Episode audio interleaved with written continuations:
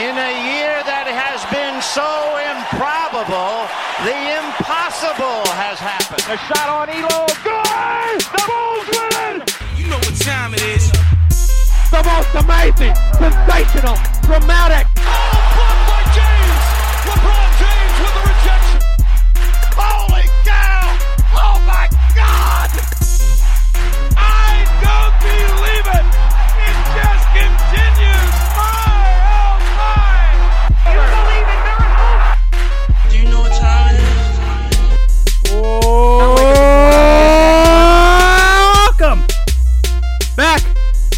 Episode of the Sports Hour. This is Mitch Mo. And this is Daddy D. Daddy D. Daddy D. What's up, I feel like we I, I I only mirrored what you did. You took like an awful long time between your speaking. I don't know. I felt like like accentuated that the was- pauses. So I That was some odd. I mirrored it cuz I I, I you know, I figured probably should, but yeah. You know, I watched a Yeah, a, that was a thing. A okay, documentary. let's move on. I, oh no, I, I, I, I okay, watched. no, no. Mike Singletary talks that way. It's like, I, I, try it out. That's what we were doing. It was sports related, guys. Yeah. Well, welcome, welcome to the Sports Hour. A Merry Christmas to all. It's not Christmas yet, but Mitch and I are very festive. I'm wearing my Christmas sweater.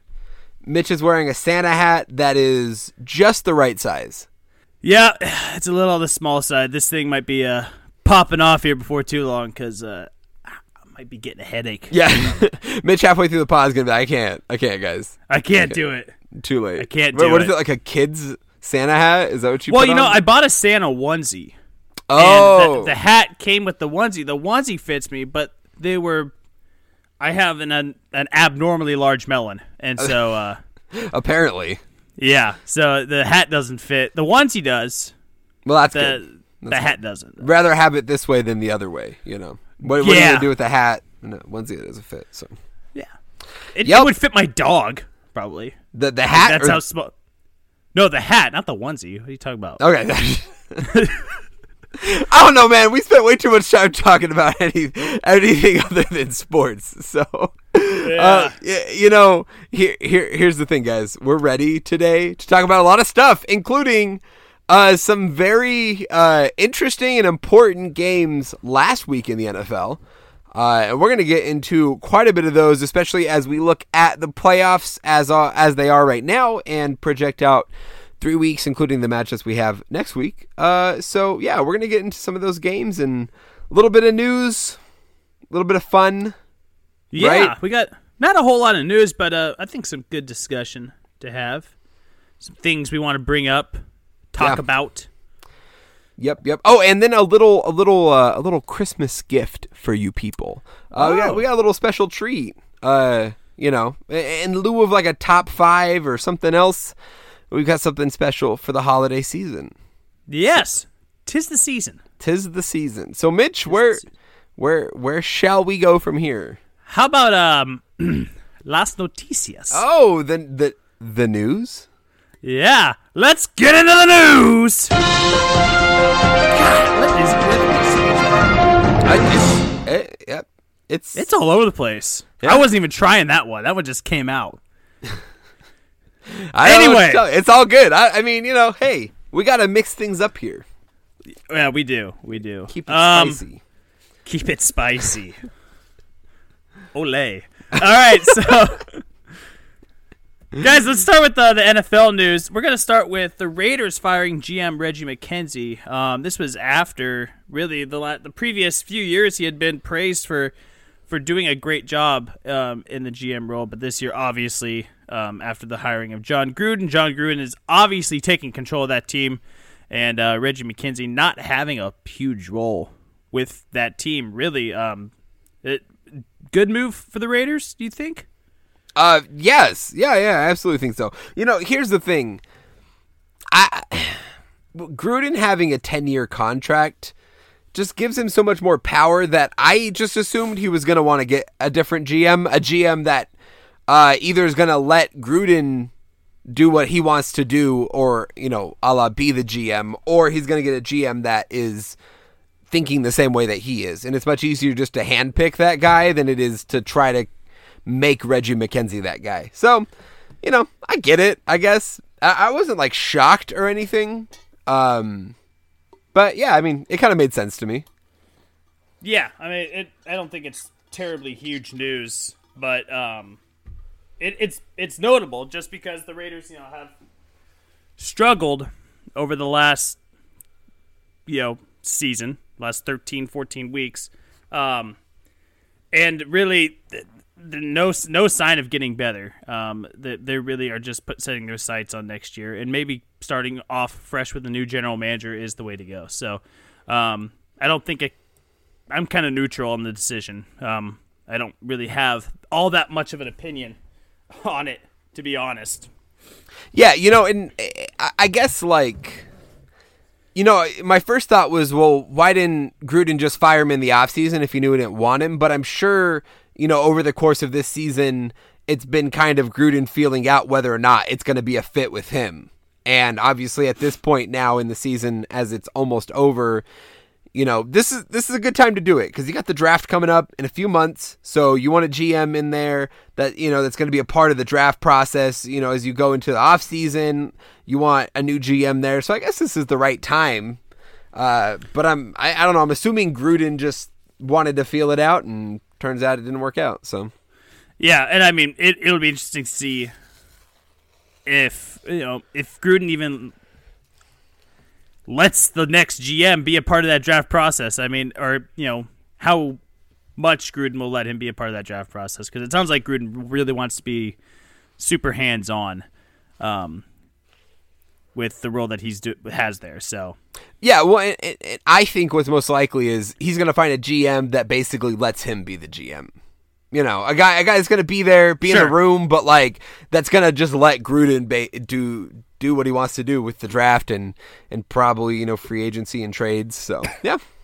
So right. we'll find out. We'll see who they hire. But it's interesting news. Some other Oakland Raiders related moves, uh, guys. In case you weren't aware, the Raiders don't know where they're playing uh, their home games next season. In fact, they have no idea. And the and the most likely scenario is now the least likely scenario because the city of Oakland is suing the NFL and the Raiders over their alleged illegal move to Vegas that essentially severed the contract they had. It means that the city and the citizens will have to pay uh, the bill for the renovations made to the stadium that they didn't uh, keep their contract with. Uh, so Oakland's having an issue and uh, kind of severs that tie completely, I think.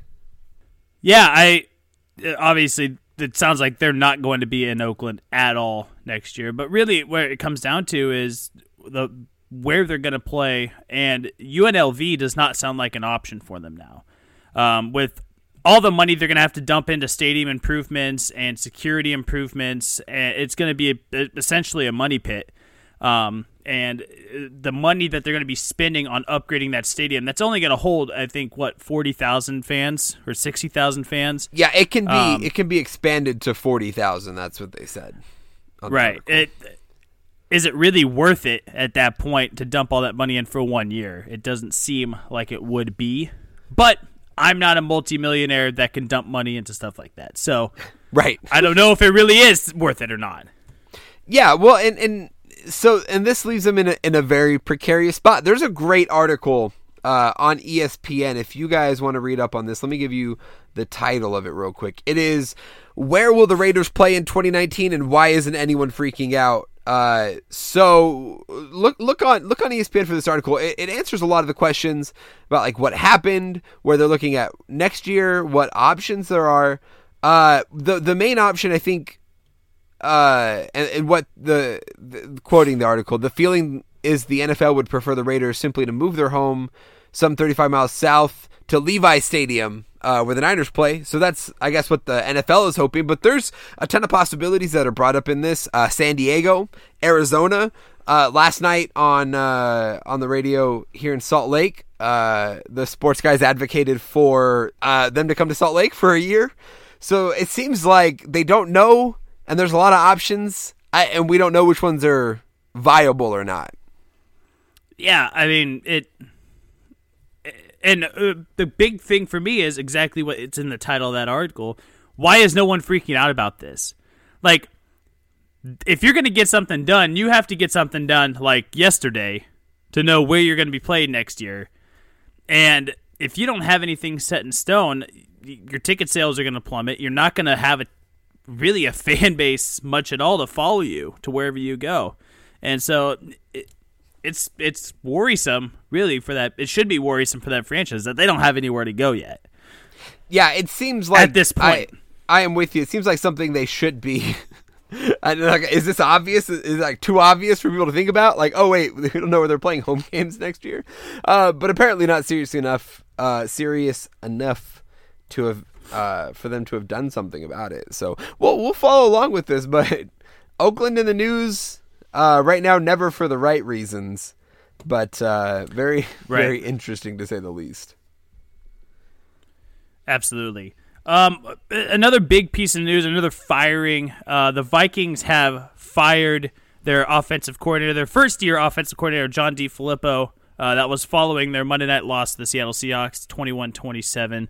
Um, the quarterbacks coach Kevin Stefanski has been promoted to replace DeFilippo on an interim basis, so he is not the new permanent offensive coordinator. Um, and uh, Stefanski will also handle the play calling duties for the last three games of the regular season. Um, Down, this is a guy that a lot of people talked about um, as a potential head coach candidate. Um, at at one point, uh, this is a team that has vastly underperformed, especially in the four of the last five games. They haven't surpassed 300 yards of offense in the last and four of the last five games, and are currently six six and one, um, barely hanging on to that sixth seed in the NFC.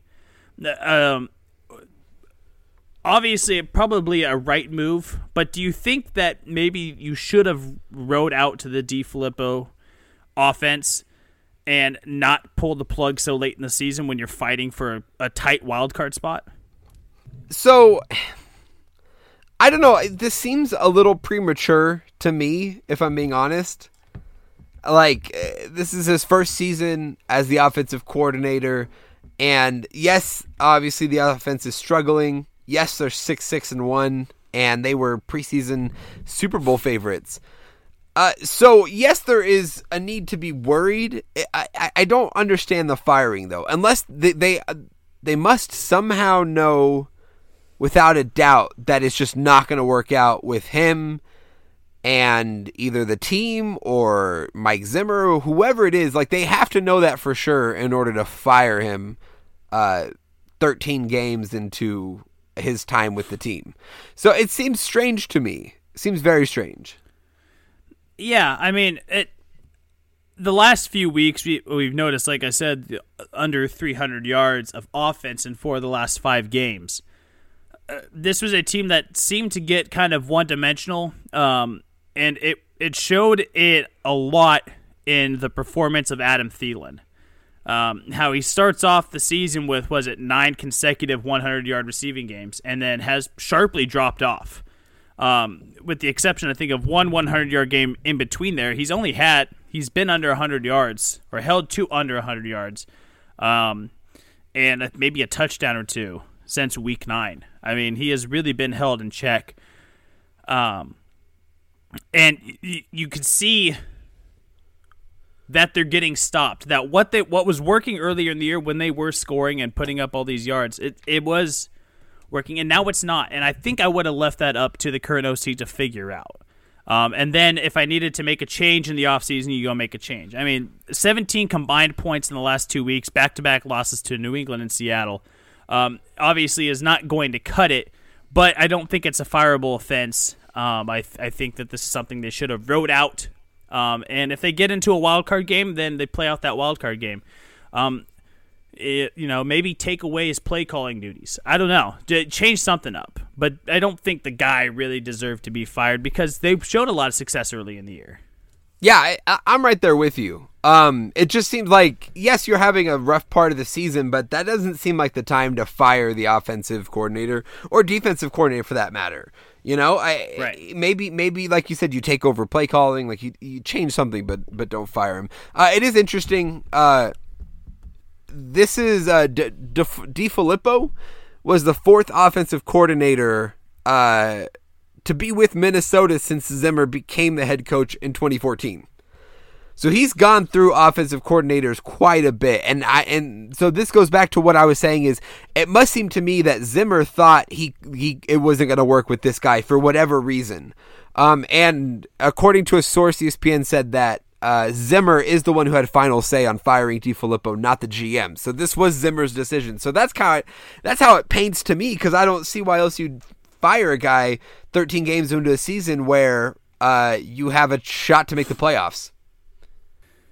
Yeah, I think it. I think in Zimmer's mind, in, in defense of DeFilippo, it was going to be hard for DeFilippo to live up to Pat Shurmur's, because um, Pat Shurmur was the OC in Minnesota, right?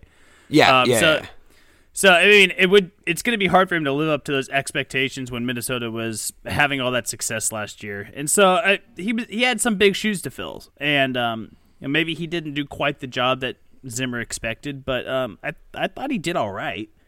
It wasn't it wasn't a terrible job. Yeah, I mean they're not like two and eleven. That's the thing. They're like they're six six and one, and like and like yes, you know, like I said, they were Super Bowl uh, favorites in a lot of in a lot of people's eyes, at least up there uh, and you know expected to win double digit games. Now they won't for sure. The, the best thing goes nine six and one, but I, yes, the season can be disappointing, but like not enough to fire the guy after thirteen games. That's you know what I mean. Like if they went two and eleven and the offense was a tro- was anemic, then okay, you know that makes sense. But yeah, I, I I'm with you. It seems way too premature. So it has to be something between him and uh, Zimmer and DeFilippo, Filippo, and not getting along or having different views, whatever it is, because that's the only explanation that makes sense to me. Right. Exactly.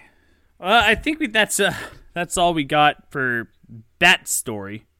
Yeah, yeah, yeah. I think that's about it. So, uh, speaking of the Vikings and how much they've they've struggled on the, at you know this year, um, they signed Kirk Cousins this last year to this big contract. Um, he was getting borderline Aaron Rodgers money. Um, but a little statistic after his loss this week against Seattle, in his career, he has 4 and 24 against teams over 500. He does not beat good teams. Um, concerning, you know, and I, I think his contract, honestly, looking at that statistic and how he's performed this year, I mean, a lot of people would consider him an upgrade from Case Keenum. Uh, that contract is looking really bad right now, and I I want to know your take, Alan, because to me, like when you get an upgrade at the quarterback position, your leader, and you regress the following season and not losing any other pieces on your offense and upgrade. I mean, really, their offense upgraded, and you are regressing. Doesn't that make that contract look really, really bad?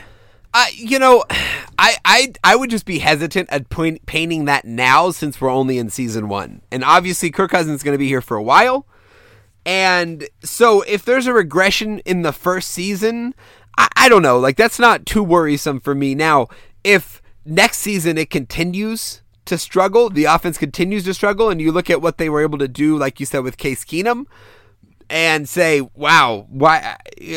Obviously, we didn't upgrade. Uh, then maybe I would worry, but I wouldn't worry too much right now. And you know, Eric, Kirk Cousins is making Aaron Rodgers money.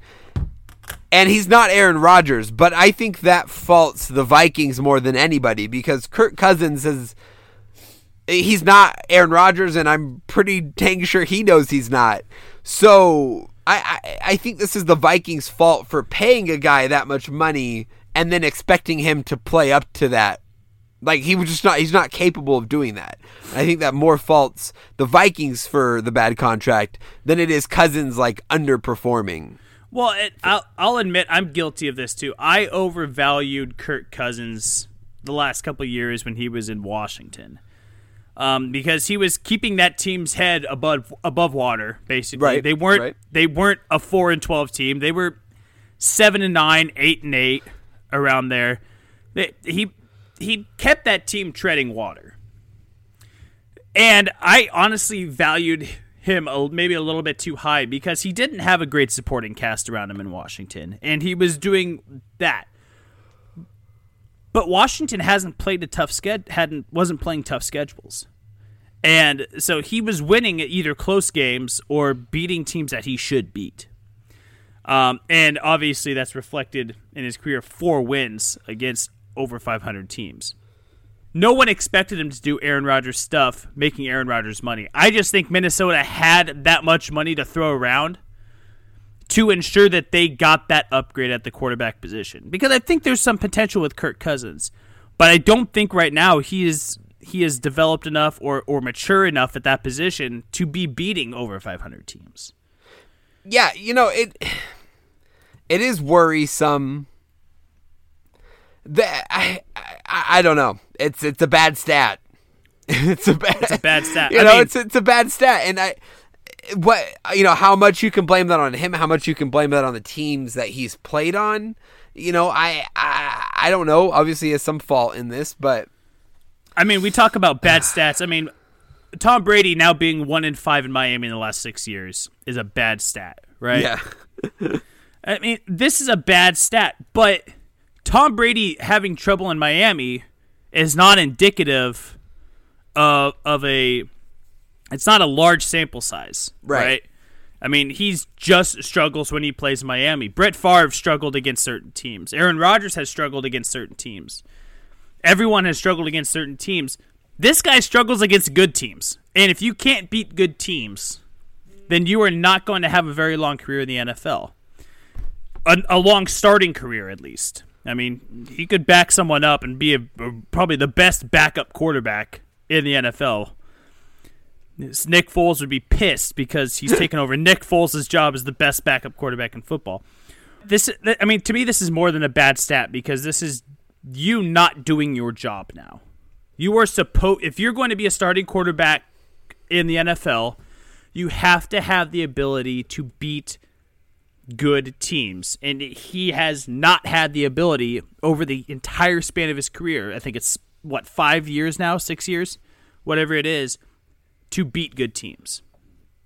yeah. You know, yeah. I don't know. I don't know what to say. I agree with you. Not a good sign. Not a good sign at all. And you would think with this team, which is clearly the best team he's ever played for, uh, that would change. And so, you know, maybe the firing of DeFilippo, finding a better fit uh, alongside Zimmer, but also Kirk Cousins. May, I mean, you know, there could be part of that in uh, in this situation as well. So, Right. yeah, yeah. That's Well, about it for on. the NFL, right? Well, we got one injury I think to just to mention really quick. Uh, Emmanuel Sanders is going to be out for the season with a torn Achilles. Um, I think, uh, I mean, unfortunately, this is not good news. Uh, Achilles are always tough to come back from, um, and especially Manny Sanders, who is no spring chicken. Um, it, this will be a tough. This will be a tough injury for him to come back from, but I think he's got enough talent and ability to come back from it. Um, but I think a good a good sign for for Denver because this gets them the chance to really showcase their young rookie wide receivers, DaeSean Hamilton and Courtland Sutton.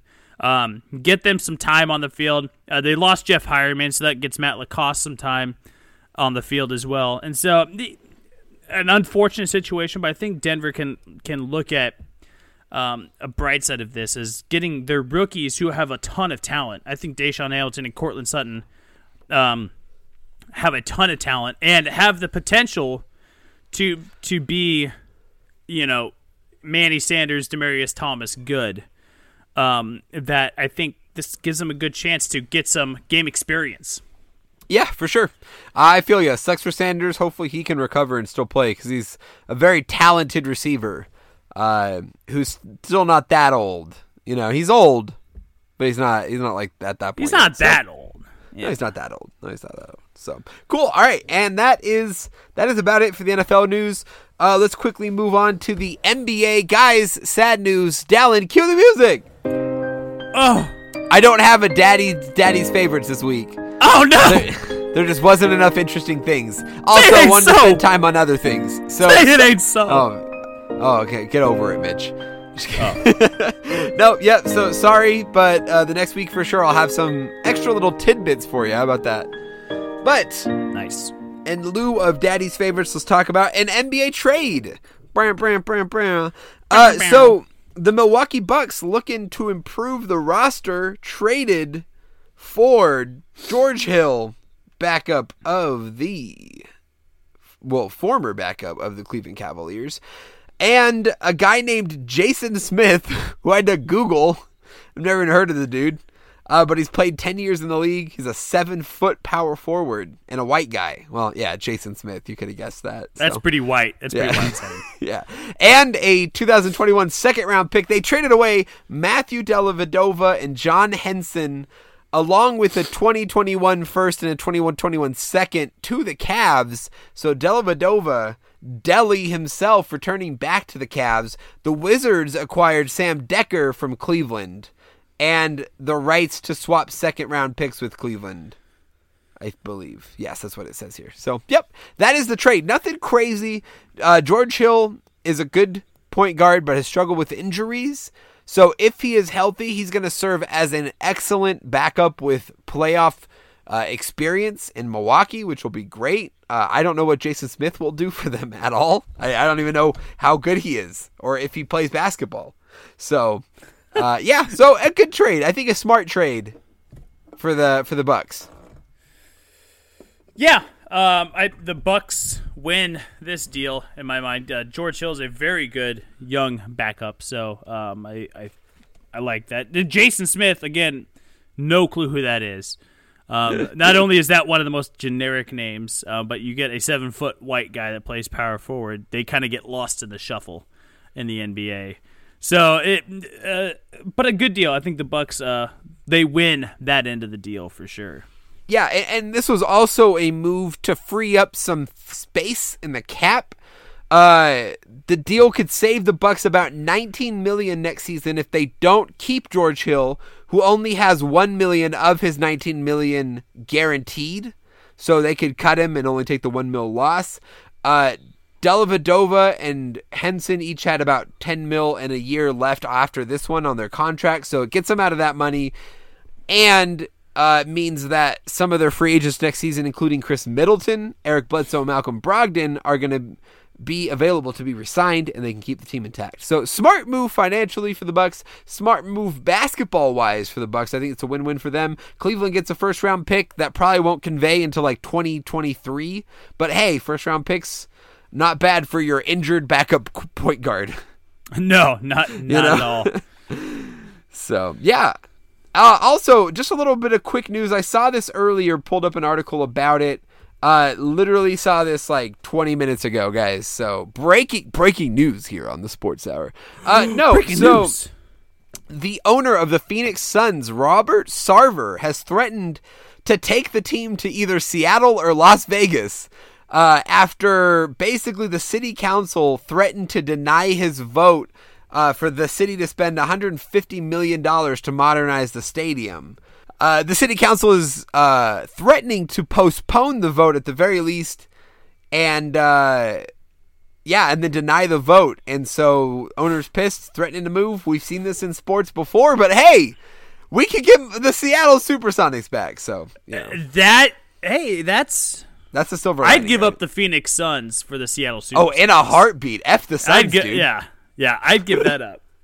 And then I'd put another te- another franchise back in Phoenix. Oh yeah, because that's a good spot. It's a good, spot. a good spot. It's a good spot. But yeah, but I'd give up the Suns for a, for the, in for a heartbeat for the Pilots. Devin Booker. Um, oh, the Pilots. Oh, okay. Yeah, yeah. Okay. Well, no, it's got to be the Supersonics. We we yeah, agree yeah, on that. It's got to be the Supersonics. Yeah, Devin Booker looked good in that yellow and gold. Devin Booker, yellow and he gold. would. Yellow he and would actually. Yellow and green. I mean, yeah, little, gold. little Shawn Kemp homage. I think they should go back to the throwback jerseys. Oh yeah, cool. absolutely, absolutely. Oh, yeah. But yeah, that was just uh, a little bit of a little bit of this, a little bit of that, and and that's all the NBA news. Yeah, um, some quick MLB stuff. Uh, a big trade, actually. Uh, Paul Goldschmidt, formerly of the Arizona Diamondbacks, a former Silver Slugger, former Gold Glover, is now a St. Louis Cardinal. He was uh, traded, was it last week?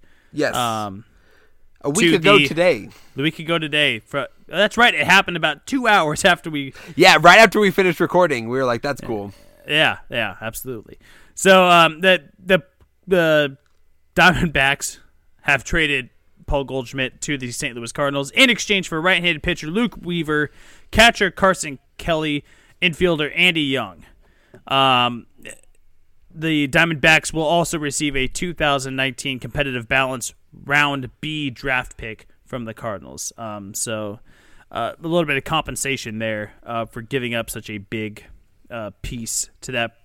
I mean, uh, so Dallin, how does this affect the Diamondbacks moving forward? Because I mean, you gave away basically the freight, the face of your franchise now. Absolutely, they did. That's literally what they did, and their best player by far. So, I mean, here's Not to thing. say that Luke Weav- Weaver isn't highly touted. Oh no, as, I, a- as I- they got a great return, honestly. Right, But you right. should when you trade somebody at Goldschmidt's level. So you know, Exactly. I, I think they, I think it was a fair trade for both sides.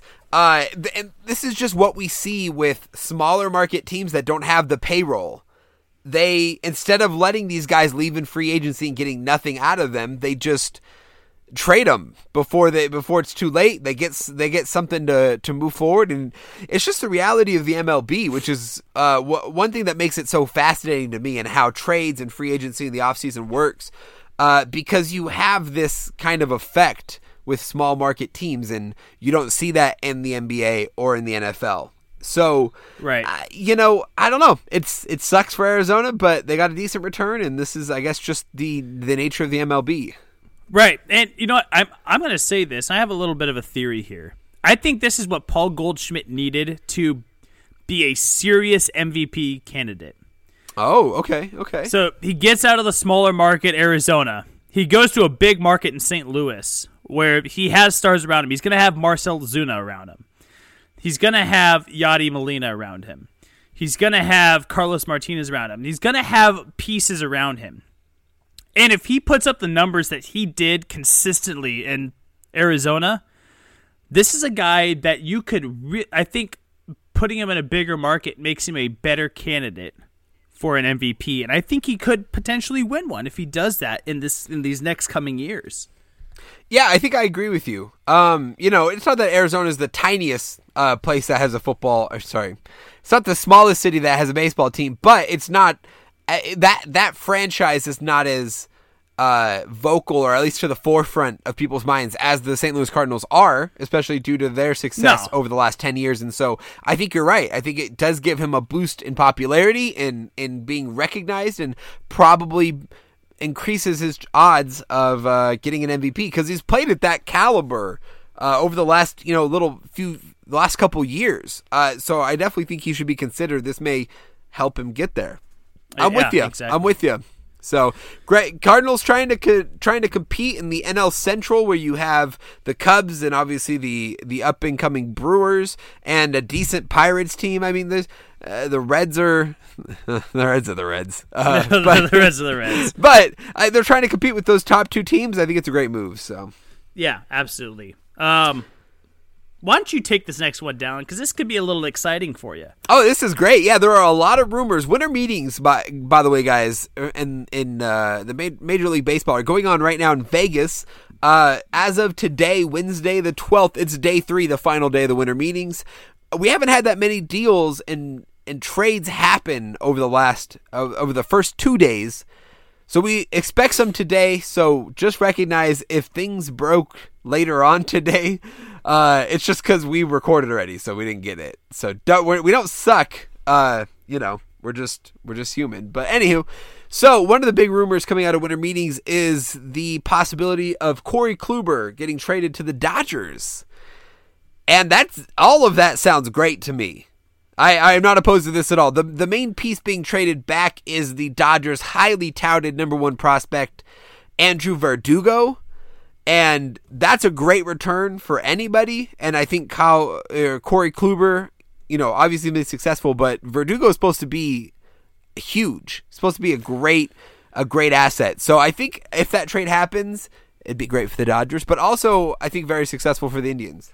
Well, yeah, and I mean, you would have to give up something more than Andrew Verdugo, and Um, I think it's Alex. Actually, did I say Andrew? I think it's Alex. Alex. Alex Verdugo sounds better. Alex, Um, Andrew, Alan. You know, Arthur. I don't know. Whatever. Verdugo. Um, but I and this is according to uh, Jon Paul Morosi of MLB.com. Uh, this deal would also probably include Yasiel Puig. Yes, Um, which which is also being rumored to be shopped around right now. Uh, the Dodgers Right. have a plethora of outfielders. Verdugo is an outfielder too, and they're kind of and obviously they they want to go after Harper who plays outfield. So they're trying to offload some of this. Uh, you know, it's so it's so bunched up back there that, that you know if they can use some of those other guys to bring in different pieces that they need, uh, that's the that's the thought process with these trades. Right. Now there are two other arms that I've thought of that if the Dodgers and Indians make a deal, because I think the Dodgers are really pursuing another top end of the rotation arm, and obviously Bryce Harper. Yeah. Um, the other two arms that I thought of would be Carlos Carrasco and Trevor Bauer that might end up in LA. Both great, great additions um, to help Clayshaw at the or Clayshaw. Clayshaw, I love it. Wow, Clayton Kershaw. That's what I meant. Jeez Louise. Uh, to help Kershaw at the at the top of that rotation. Um, Yeah, so yeah, it yeah. may not be Kluber, but if you get Carrasco or Bauer, that's not a bad addition.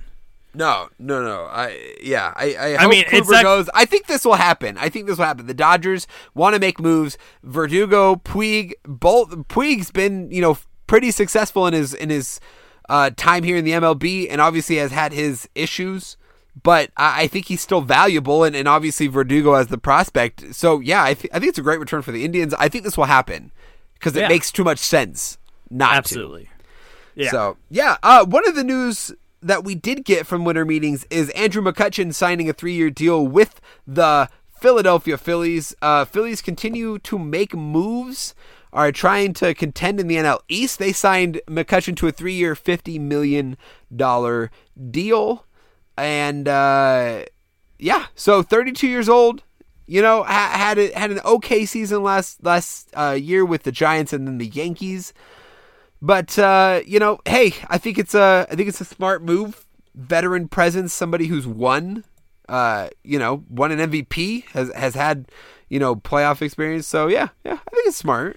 Yeah, I mean, and it might be, it might be a little bit of bait to put out to trying to get Bryce Harper going. Hey, we got Andrew McCutchen. You can come play with Andrew McCutchen here.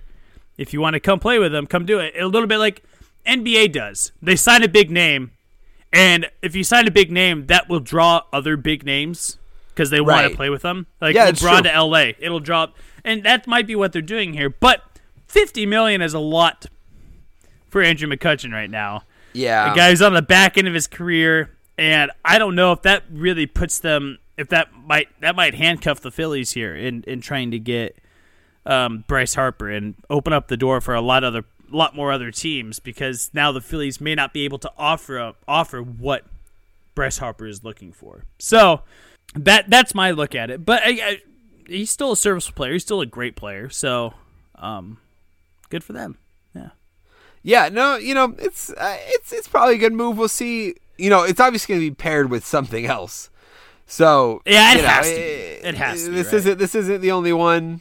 So you know, yeah. I, I, I, we'll see what else, uh, what other moves they make. Yeah. Um, so I think that's going to be it for the MLB news today. Let's get into something really, really quick. Before we move on, we got to do our, we got to keep this train moving, folks. We've been, uh, we've been stopped at the station for a while. We need to keep it moving. Uh, Kyler Murray, uh, University of Oklahoma quarterback, has won the 2018 Heisman Trophy. Um, I don't have his statistics pulled up, but uh, a, a outstanding quarterback in the University of Oklahoma was also drafted in the first round of the MLB draft by the Oakland Athletics. Has signed a contract with the Athletics to play baseball. Uh, me and Dallin have discussed this a couple times over the last week or so. Dallin, is he playing football or baseball, or is he the next Bo Jackson? Listen, I, you, ask me honestly, he's gonna play. He's gonna play football. Okay, the football is better. Uh, you know, here here's the thing, and this is what I said to you earlier when we were talking about this. It's gonna come down to whatever he feels like is the best opportunity because he's not the first athlete to you know, play multiple sports, especially in, in college, and have multiple opportunities. I mean, we know guys like Russell Wilson, who was drafted in the MLB draft, and obviously he's a quarterback in the NFL. Bo so, Jackson. Bo Jackson, as you mentioned. Uh, so, but in the end, they always go with whatever is the best opportunity. And to me, I think football is going to be the best opportunity, and I think that's what he's going to ultimately ultimately choose. The stardom, the the potential for stardom and money through that is much more prevalent in the NFL than it is the MLB. So, I think that's what'll sway him. That's why I mean, say that. I I think he'll play baseball. I think he will. Um, do you just say that because you're an A's fan?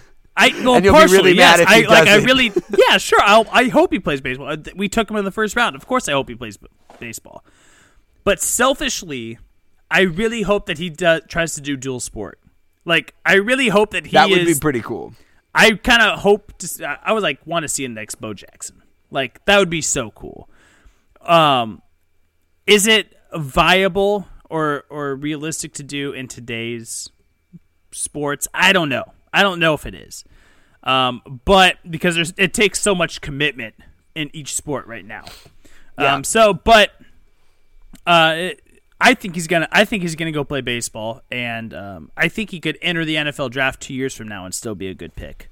So I don't know. We'll see. We'll see which way he leans. I guess we'll see. It will be fascinating. He is a junior, uh, so still has some time. Well, and he has a big game coming up here. He's still got to play. Yeah, college He's- football playoffs. he- he's so- still in the college football playoffs. Got to got to play Alabama. So Yeah, so it will be interesting. Uh, real quick, do you think Tua Tagovailoa was was gypped of his award here, or do No. you, do you No. like the Kyler Murray? I like the Kyler Murray thing. I mean, Tua Tagovailoa got the second, got the most second place votes, or the most votes by a runner up in NCAA history. Yeah. Um, obviously, he there was no loss of love here. I, I just think Kyler Murray is is the better is the better football player. So, um, I don't think he got snubbed, but I I think if he had won it, he would have been deserving as Okay, well. I feel that. I, I mean, they definitely were both deserving. I my the only thing I will say is that if Tua Tagovailoa doesn't get injured last week, he wins the Heisman. You think he got week had- injured. He he yes, he played the whole season great. He was the favorite the whole year, and then he goes out and Jalen Hurts comes in and leads Bama to a victory in the SEC championship. And I think that diminished the view of of Tua because it showed that oh, the backup can come in, and obviously Jalen was the starter last year, but anybody can play this position and win the game for Bama. So it, it takes the value away from Tua as an individual player and puts it on the team and the system. And so I think that that dinked him just enough to lose the award for him. I honestly do. Okay. I mean, what a moment for Jalen Hurts too. I mean, great a great redemption. He man. was he was Like- replaced by Tua Tagovailoa the year before in the national championship game, and then they won, and it was, uh, it was uh, a good redemption. He got the win- he got the win Jalen this Hurts. time. That was I. I don't think he's going to be a successful NFL player, but uh, a good moment for him, I guess. Yeah, and I don't sure. and I don't think Tua is too. I don't think he's built to be an NFL yeah, quarterback. I, I think Tua's. I think Tua could do it. that maybe there's a little lefty prejudice. There's not been a whole lot of successful left-handed quarterbacks. so Mm, Yeah. the only one I could think of is Steve Steve Young or Mark Brunell. That's it. I mean, Yeah. and those two were successful. So we'll see. We'll see when he gets there. I don't know if he's declaring this year or not, or he's got another year eligibility. But I think he's only. Is he like a sophomore? I think he still have to wait a year because you have to be a Okay. junior. so early, he's still got two more years. He's still got some time. Yeah, for at sure. the most. Yeah. Yeah. All right, that's anyway. that's about it for the news, right? Yeah, that is it. That was a long news segment. Let's yeah, let's get past these news, man. Let's get into something uh, something fun.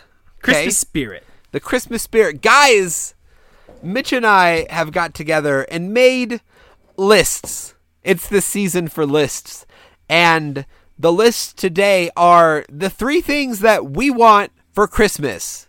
Yes. So the just the, what we want, what we're gonna ask Santa for this year. But I want a new bike. want for Christmas.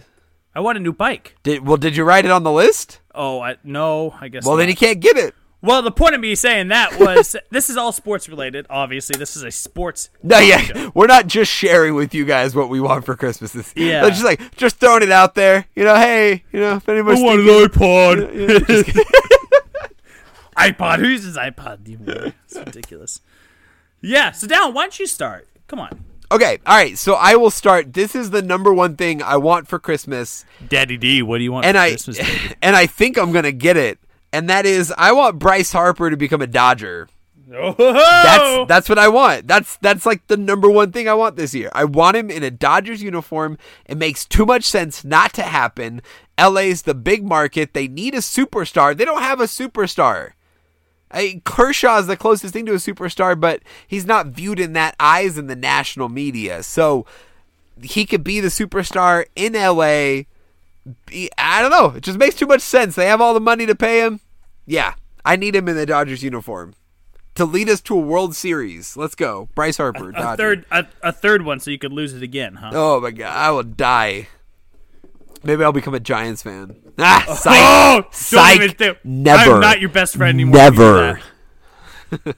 Oh my god. All right, Mitch. What, what's what's number one on your list? Well, number one on my list. If you're a listener of the of the podcast regularly, or maybe you're a friend of mine who listens to the podcast, you know that I am a diehard Chicago Bears fan.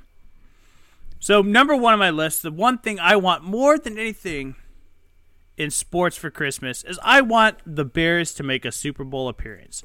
Now, Ooh. they beat the Rams last week, dominated the Rams defensively. I mean, Yeah. absolutely manhandled them. And so it's not that far out of the realm of possibility for them to be the representative in the NFC. We've shown we could beat the Rams. Now we have to go, just go beat the Saints, and we're probably there. So Yeah. um, and then whoever's in the wild card round, um, don't play down to them because we'll have to play in the wild card. But well, no, we won't. We won't. Yeah, you oh will. yeah, yeah, we will. Yeah, we will. I want to see the Bears, the Bears, back in the Super Bowl. I I have prayed to Ditka every night that this would happen. Come on, make it happen, Matt Nagy. Make it happen, Mitch Trubisky. Make it happen, Tarik, Akiem Hicks, Khalil Mack. Make it happen. Let's go. You know, Bring I feel like me. neither of us chose anything that's that unrealistic. You know, like like both, Don't the step out Bears the making the here. Super Bowl is not unrealistic. No, but I got something coming. That is. Well, okay, So- I'm just saying for now. I'm just saying our first two picks are pretty are Yeah. pretty okay. You know, they're not too crazy. Yeah. You know, I do, I do, I would, I would very much like a Bears uh, Super Bowl appearance because you said that you would dress up as Mike Ditka for the Super Bowl. I would um I would slick the hair back. I would grow out the mustache, get the aviators, the sweater vest, and the shirt and tie, and um, have a big old cigar hanging out of my mouth the entire game. Um, Yeah. as, as Mike Ditka. Yeah. And I would love to see that. So I, I might root for a Bears. Which, a Bears by the Super way, Bowl. can we can we make an announcement? Yeah, oh right yeah, now? yeah. We're, we're gonna we're gonna be together for the Super Bowl. I'm going down to Chico to hang out with my buddy and Oh, yeah. uh, watch the Super Bowl. So we're gonna give you a ton of content over those few days, especially that day of the Super Bowl. We'll, we're gonna go Facebook Live at the Super Bowl party, and and and we're just gonna ask for all all all the guests, everybody there, their pick. We're gonna have fun. Maybe do This some be a- games. this It'll will be, like hoot. a, it'll be like a holler. short like a short megasode. It will be awesome because we're gonna have so many guests on there. Obviously, me and Dallin, we recorded, um, like our fifth and sixth episode together. Like it, it was super early, but we're gonna be together again. I get to like touch you. I get to reach out and touch you appropriately. Yep. appropriately. yep. but yeah, yeah, it's like yeah, it'll it'll be a good time. Super It'll Bowl. be it'll be a lot of fun. So look forward to all that content that's going to come. First in. time But- we've watched the Super Bowl since 2006 together. Yeah, yeah. Yeah, 12 years. And last, the last time, 2006. Do you know that Super Bowl? Um, no, I don't remember. It was uh, it was the Colts and the Bears. in the Super oh, oh, look at that. Well, maybe Yeah. that's good luck. maybe. Woo! Cross your fingers. Oh Dallin, my gosh, What's next that's on your list? All right, my my next item is uh the, the the thing the second thing I want for Christmas this year is I want I want Patrick Mahomes to break Peyton Manning's 55 touchdown record. Okay. That's what I want to happen. Just because I think like like how cool would that be if the second year quarterback who who hadn't really who hadn't even started again I think he started one game last year comes out and breaks Peyton Manning's record 55 touchdowns in a season. He's at 43 right now, which is already eighth all time. So he's already top Yeah. Uh, 10 in his first full season i- i- i- with three games left. Like he doesn't have to throw another pass. He's on pace for 53, which would tie Drew Brees as the second most all time. So So it's not far fetched for him to reach 55 or even surpass it. I'm just, he's going to need a lot of touchdowns, but yeah, I mean, we got three weeks left, and he's got three weeks. He's got three weeks left, and he's got twelve touchdowns to go. Yeah. He's gonna have to throw four a game on average. Including having to play the Chargers and the Seahawks, who are both very good defenses. I know it's far fetched, guys, but he's also got a Week 17 game against Oakland, and you could probably count him for at least eight in that game. Oh yeah, no. so really, I'm going he's a- nine. Nine. So really, he's only got to throw two each the next two. No, I, I don't know. I don't know if it's going to happen. If he could reach 50, I think that'd be super dope. But already, this has been an ins- an insane season for him. For, for a young quarterback, uh, I just I just would love to. That would be so cool to me to see him break a record like that in his first full season. oh, absolutely. I, I I'm on board with you. That would be great. Um, Peyton, you can't have all the records, okay? You can't. Nope. Um, so my second thing I want for Christmas, and you know, Dallin, when you ask for something that you know is not going to happen, but you still Mm. ask for it anyway. Yeah, yeah, yeah. Yeah, this is this is that one for me. I want the A's to make a World Series appearance. Mm. I, I, I, they've had some talent the last few years, and I think they played really well. Some good young talent, but we know they can't retain that young talent. You know, I don't think this is terribly unrealistic. Really? I, I don't know. I mean, they they won what ninety seven games, ninety six games last year. Yeah, ninety-seven. Yeah. It's pretty good. They have a lot of competition in the AL, obviously between the Astros, the Yankees, and the Red Sox. But it's it's pretty unrealistic. But uh, it's you know, I don't know. There are more unrealistic things I could think of. Anything so. can happen in baseball, man. Anything can You- happen. I That guess. is that is very true. That is very true. And and you know, hopefully it doesn't take them 108 years to win a, another World Series. Oh, don't put that evil on me. Saying. I don't want to be another. I don't want to be like a Cubs fan. Hey, That's maybe the much torture. Dodgers will take 108 years to win a freaking World Series. You know, I I pull for the Dodgers. That's You know good. that. I pull for the A's. Yeah, I I hope the Dodgers get Bryce Harper and and make win another World World, Series. Series. run. Yeah, Yeah. You mean that win a World? them. You said make another World Series one. I'd like you to say win a World Series, please. Well, I think that if they got Bryce Harper, they'd make it. It's it's up to October October Magic to make that happen. yeah, maybe they'll play the Yankees and then lose again, and then lose every year to a different team from the AL. That would be embarrassing. Uh, Yeah. Anywho, right? yeah, that'd suck. Okay, all right. Uh, I'm on my last one, right? Yes, Okay, yeah. yeah. My last thing I want for Christmas this year is I want Giannis Antetokounmpo to win the NBA MVP. Yeah. That's what I want. I just like listen. We talked about this in an episode that hasn't been put out yet. We have a whole NBA awards episode that I totally forgot about till like two days ago. So uh, at some point that's going to come out, guys. And in it, we talk about you know MVP, Rookie of the Year, etc. And we talk about you know Anthony Davis, Giannis. Those are like the two guys we want to see like in that MVP conversation. I think I want Giannis to win it. I just love what he does for the game. He's so physical. He's so dominant. So Shaq the other day, uh, I think this was like a week or two ago, uh, said that Giannis is the new Superman. Shaq basically gifted the Superman nickname he has to Giannis, basically saying he's the only player he's seen since he left the league that has come close to his level of dominance. Which I think is so cool, and I, I absolutely agree with Shaq. And I just want to see this dude win the MVP this year, and the Bucks to be good. I think it'd I- be fun. I think the Bucks being good would be fun, and I really want to see Giannis win it as well. I think he's got all the talent. If he could just learn to shoot the ball a little bit better, I think Dude, yeah, if he could shoot threes at a decent mark, he would literally be unstoppable. he'd Like be they're, they're he'd be Dirk. He'd be he'd be Dirk oh. 2.0. Yeah, he'd be like Dirk if Dirk was the size of Shaq and could also do everything that Shaq could do. Like, Yeah, right? You know? It's crazy. Oh So, man. yeah, that's what I want for Christmas. All right, Mitch, what's your last one? So my last one is I want to see Le'Veon Bell sign with the Indianapolis Colts. I love, I love him getting paired up with Andrew Luck, T.Y. Hilton, um, the offensive line that has done a, a fairly good job this year. Um, they and they have the cap space to do it. They have almost fifty million dollars in cap space to sign Le'Veon Bell. Um, that would obviously put Marlon Mack on the back burner, um, which I don't think Marlon Mack has the talent to be a, a starting caliber running back. I think he's got great third down back potential, but um, I I think I think Bell would be a good fit for the Colts as well. It would open up Andrew Luck a little bit.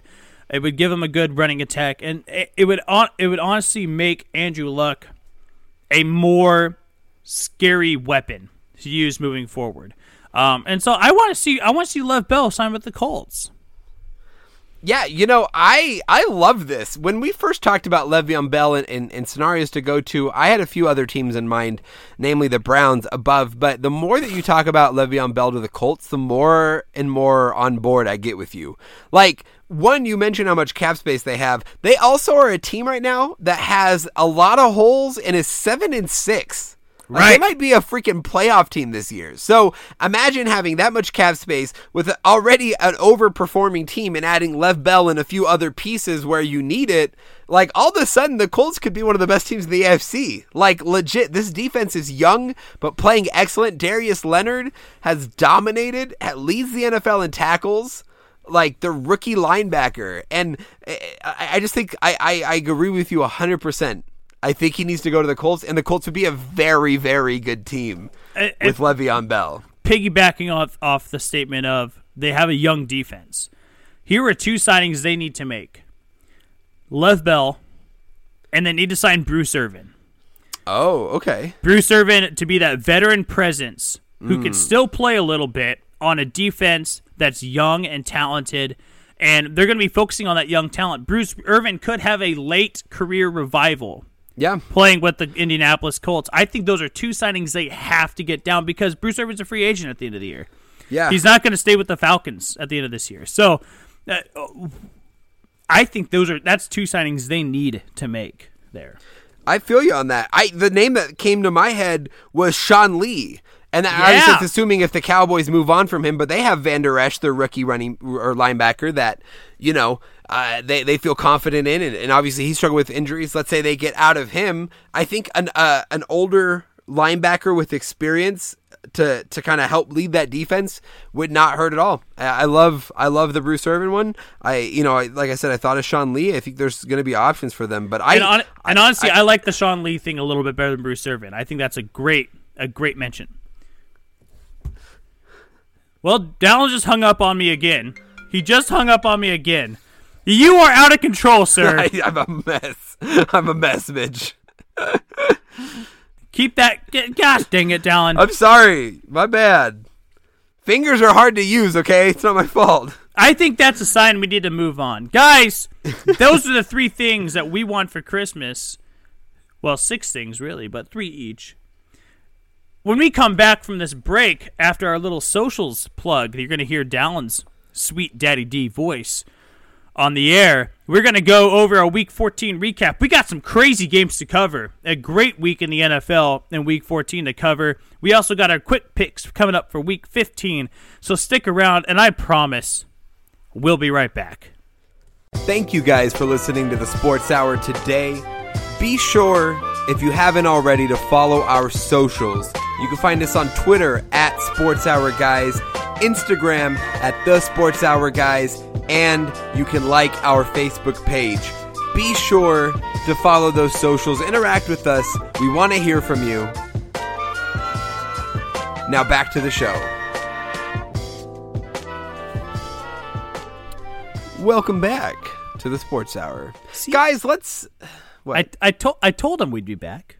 you did, Mitch. I promised. you him. did, and you haven't lied about that yet. No, I don't lie. Oh, ever? Oh, Well, you know, I've told a couple of different fibs in my life, but there you go. Because what you said was a lie. Just saying. yeah. Just saying. Just saying. Guys, let's get into uh, talking about the games last week. We're going to look at the playoff picture right now. uh, you know, if it ended today, what it would look like, and we're going to talk about the games that we have in this context. You know, looking at the teams, what happened last week, and looking forward, obviously, what's what's going to be the story for them. So, Mitch, AFC or NFC? Where do you want to start? Let's start in the AFC. Let's start there. All right, so we have the Chiefs as the number one seed projected right now, eleven and two. Uh, the next best team is ten and three, and that's their division rival Chargers. Uh, but nine and four would be the other team that could like take the one seed with the Patriots or the Texans. So uh, eleven and two keeps them the first. They won last week in a close game against the Ravens. Uh, so a big win for the Chiefs. Uh, that's a tough game. Ravens playing really well, uh, but they were able to get past them in overtime, and uh, yeah, get another win. So I, I, I didn't have much to say about this game, Mitch. Did, did you want to mention anything specific about it? Well, I mean, welcome back to the NFL, Kenneth Dixon. Um, eight for 59 and a touchdown. Um, actually played really well with the limited work that he got. Uh, he's been hurt most of the year, so um, for him to come back and really perform. Uh, Gus Edwards, 16 for 67. Not a bad performance, but um, still uh, not quite there. Lamar Jackson, uh, 147 and 2. And also some a little bit of news breaking before we started recording this episode. Um, John Harbaugh has come out and said Lamar Jackson will start next week um, over Joe Flacco. Joe Flacco will be available to play, but he will be the number two option um, in Baltimore. So I they are really starting to look towards the future here uh, with Lamar Jackson. Um, it- he was again their leading rusher, thirteen for seventy one. Um, again, the the the receiving core underwhelming uh, with Willie Snead being five for sixty one as leading rusher. So or the leading receiver, excuse me. Um, uh, on the on the Chiefs side of the ball, uh, Pat Mahomes doing his Pat Mahomes thing. Uh, thir- 35 for 53, 377, and two with an interception. Uh, Spencer Ware, welcome back. 15 for 75, five yards of carry. Uh, looked pretty good uh, in tandem with Damien Williams, who I think is going to be more of a third down uh, receiving option in that offense. Um, proving that they can win without Kareem Hunt. Uh, I even feel dirty even saying that man's name. Yeah. Uh, he he does not deserve any publicity whatsoever after the atrocities that he has done um, over the last eight months. So uh, they, they they're proving that they could they could win without. Um, their their number one back, and Spencer Ware is not a bad option for them. And I think moving forward that uh, they could really use uh, Damien Williams and Spencer Ware uh, very well. And Yeah, I they, think that's they the- and they re-signed Charcandrick West. So Oh, okay. They added more depth there. Yeah, I think Yeah. that's the the biggest positive out of this game for any team is that the Chiefs prove that their offense can still function and they can win a game uh, without Kareem Hunt. And that Spencer Ware, if he continues to play like this, uh, listen, they they don't need a hundred yard rusher every game. Uh, You know they can win without that, but they need some production. They need some threat of the run.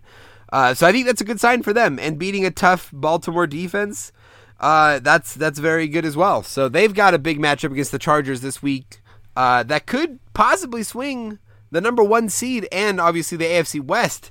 Because if the Chargers win on Thursday night, they would they would have the same record. So a big win for Kansas City. For Baltimore, uh, you know it's rough, but they're seven and six. They're still in the playoff hunt, and like you said, fully committing to uh, Lamar Jackson, which I, I think is a good move. Honestly, I, I, I'm right there with it. And uh, right now, they're the projected six seed, so they're still right in this. yeah, I and I think it's um like you said the right move. They got to move towards the future. Uh, Joe Flacco, the the the era of a pocket passer in Baltimore right now is kind of gone. They need to try something different here. Um, not that Joe Flacco is not a good quarterback still. I think he's still a good quarterback. He's he's struggled, but um, I think he's still a serviceable guy. Um, but it it's time to move on and trying to time to try something different. And so, um, it, good for them moving forward with uh, Lamar Jackson, who I think is going to be a, a good quarterback moving forward. A um, I almost compare him to like if Cam Newton uh, was a little bit undersized, but a little bit Yeah. more elusive. Yeah, for sure. For He's sure. Cam No, Newton minus the size, but plus the elusiveness. Absolutely, and I think it's that that's that's who I think of when I look at Lamar Jackson. And uh, you know, despite the loss, they're still only half a game back of the Pittsburgh Steelers because Pittsburgh lost a stupid game against the Raiders, uh, on on on a Boswell slip on a on a on a game tying field goal at the end of the game, and Pittsburgh couldn't get the win. Uh, this is pretty rough. This is not a good sign. Well, and we we said this since the beginning of the year when the Steelers started off really bad. I think they're what they're 0-2 and 1 to start the year. Yeah. And we said that they could turn it around, but they're going to lose games that they shouldn't lose. And they should not have lost to the Oakland Raiders. Now, the Raiders played fairly decent. Derek Carr played actually really well. 25 for 34, 322 and 2. Um, uh, Jared Cook again um, their leading receiver. He's becoming one of the top tight ends in football right now. Um, Doug Martin uh, is absolute garbage. They have no they have no run game. Um, and even adding C.J. Anderson is not going to help them in that regard. Well, they cut him already. Did you see that? Well, okay, I didn't see that. Yesterday, so. yeah, yesterday they cut him already. So it's Yeah, a short so- stay in Oakland. Yeah, so it, but they have no run game, um, and I think that you should probably look towards the running back position coming up in free agency and or the draft. Um, and uh, look, and Marcell Ateman is is a guy I'm looking at moving forward. I think he's slowly becoming a more reliable target for Derek Carr. Um, he was three for 45, but he's got the build. He reminds me a little bit of Michael Crabtree. Maybe not the hand talent, um, but the build and the makeup. He's a good route runner. Um, he gets himself open, but he he's got to work on the hands a little bit. And so I, I like Marcell Ateman in that offense right now.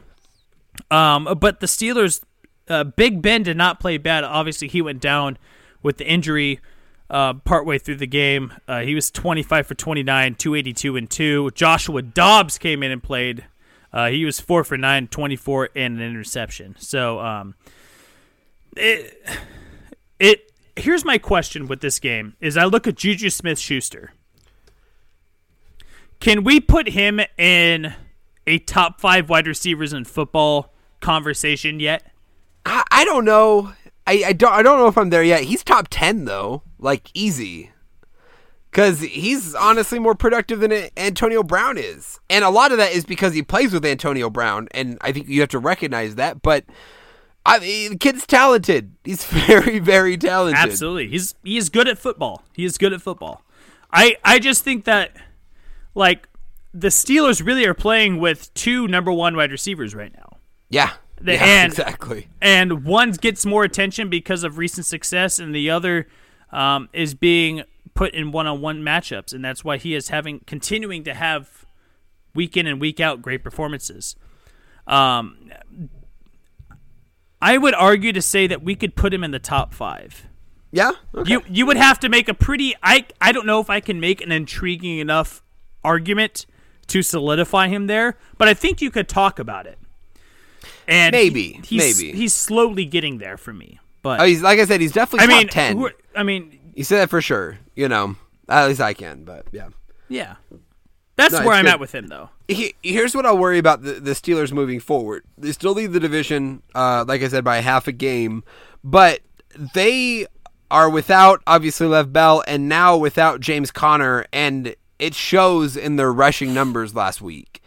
And if Conner continues to be injured and they're relying on Ridley, or not Ridley, yeah, no Ridley and, And Jaylen yeah, Jaylen Samuels. and Jaylen Jaylen Samuels, if that's who they're relying on to to run the ball for this team, then I do not feel good about this Pittsburgh team at all. I really, I really don't because Big Ben is at the point of his career when he needs a balance from the rushing from the rushing side of the offense. He can't, you can't put Big Ben back there and have him throw it sixty times a game. It's not going to work. Right. So I that worries me if I'm a Steelers fan and looking forward uh, towards the end of the season and, and if, if they do make the playoffs, it's it's going to be a rough time. I think. No, and I, I agree. I, I think James Conner needs to be healthy for them to have any sort of chance um, for them to be successful. I also think that Chris Boswell needs to actually kick the freaking football.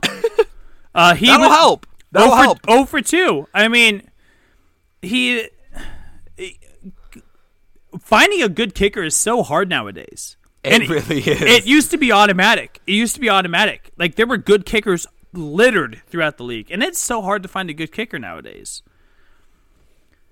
Yeah, it's weird. It's weird. I don't know if you saw this. I'm trying to pull it up right now.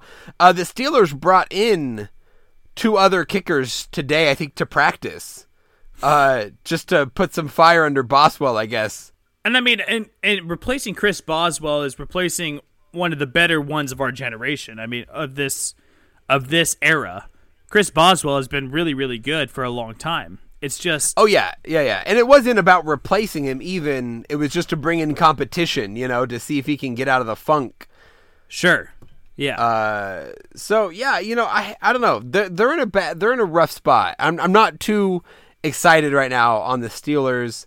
Uh, like I said, they have to prove that they can run the ball at least competently in order to to have any confidence in them moving forward. So- especially with half a game lead in in their division. So if you had to put money on it right now before we move on, winners of the AFC North, Ravens or Steelers? Go. Ravens, Okay. Ravens, Ravens. Okay. Me too. I, I think I put it. On, I think I put it on the Ravens. Yeah, I, I I just don't know about the Steelers right now. It worries me. So. Right. Um. All right. Let's talk about another AFC playoff team, the Patriots. Uh, the Patriots lost a wild game against those pesky Miami Dolphins in Miami. Mitch, we Yeah. talk about this like every week. That like, oh, the Patriots can they're going to lose a game to like Miami or something, and sure enough, They did. it, they did. What what was the record that you that you shared with me? Um, it was one in four in the last five years. Now it is one in five in the last six years. It's amazing. It's. It, I don't know what they had an explosive second quarter, putting up twenty one in the second quarter. Um, I and mean, but this game was high scoring, 27-21 at halftime. I mean, if you took the over on this game, you were you made a lot of money because I think a lot of people thought the Pats were going to go into Miami and blow them out. But Yeah. if you took the over there, 70 was it 77 or 67 combined points? If you took the over, you're making a lot of money here. Um, Tom Brady played well. Like let's not so let's not jump to conclusions here. It's not that Tom Brady can't win in Miami. Tom Brady played well. 27 for 43, 358 and 3. They I think the Pats as a team just choke. Just choke. And I don't know if that's a Belichick thing. I don't know what it is, but it I mean, I have a theory it might be warm weather. When they usually when they play Miami in Miami, it's it's rough getting game. cold in New England. It's still hot in Miami. Yeah. So, I mean, that might be it. Might be the change of climate. I don't know what it is. I don't know what it's their bugaboo. They It's all their- party too hard before the game. it's yeah. It's That the must Miami Temptations. I you know I don't know what it is either because it's consistent and that's what's weird about it. It's like you can almost Yeah. pencil it in. They're going to get a weird loss in Yeah. Miami, you know. Yeah. And I think this comes down to the defense. Like you said, the offense played well. Brady played well. Obviously, run game been an issue, but it's it's basically always been an issue in New England. So I I don't even count that as a negative because they've gotten past it almost every year with with a very minimal run game. So, but the defense giving up 400 plus yards to the Miami Dolphins and 34 points. Uh, that's not good. Almost uh, 189 rushing yards. That's not good. You can't give that much up on the on the ground. And then obviously the final play, the uh, the hook and ladder for 69 yards with freaking Gronk playing safety. That was a mess. That that was a mess. It was fun to watch though, but a mess. Right. Yeah. No, I, I totally agree. By the way, the guy that tore them up, Brandon Bolden, a former New England Patriot, tore them up. Oh, up I didn't even realize that. two That's for cool. 60 and two touchdowns. Uh, Frank Gore, he is infinite. He is all. He is an immortal. God, is Frank Shout- Gore your god? Shout out fantasy footballers. Shout out fantasy footballers for that one. Uh, Mike Wright uses that one all the time. He is infinite. He is all. Frank Gore, twelve That's for funny. I never heard ninety-two, over seven and a half a carry. That Damn. the old man still getting it done. the Frank Gore coach in Miami is just telling him, "Hey Frank, run to the right. Hey Frank, run to the left," and he's doing it. He's doing it great. Um, good job. Uh, yeah, uh, Miami played well. They they actually played really well. I will give them credit for that.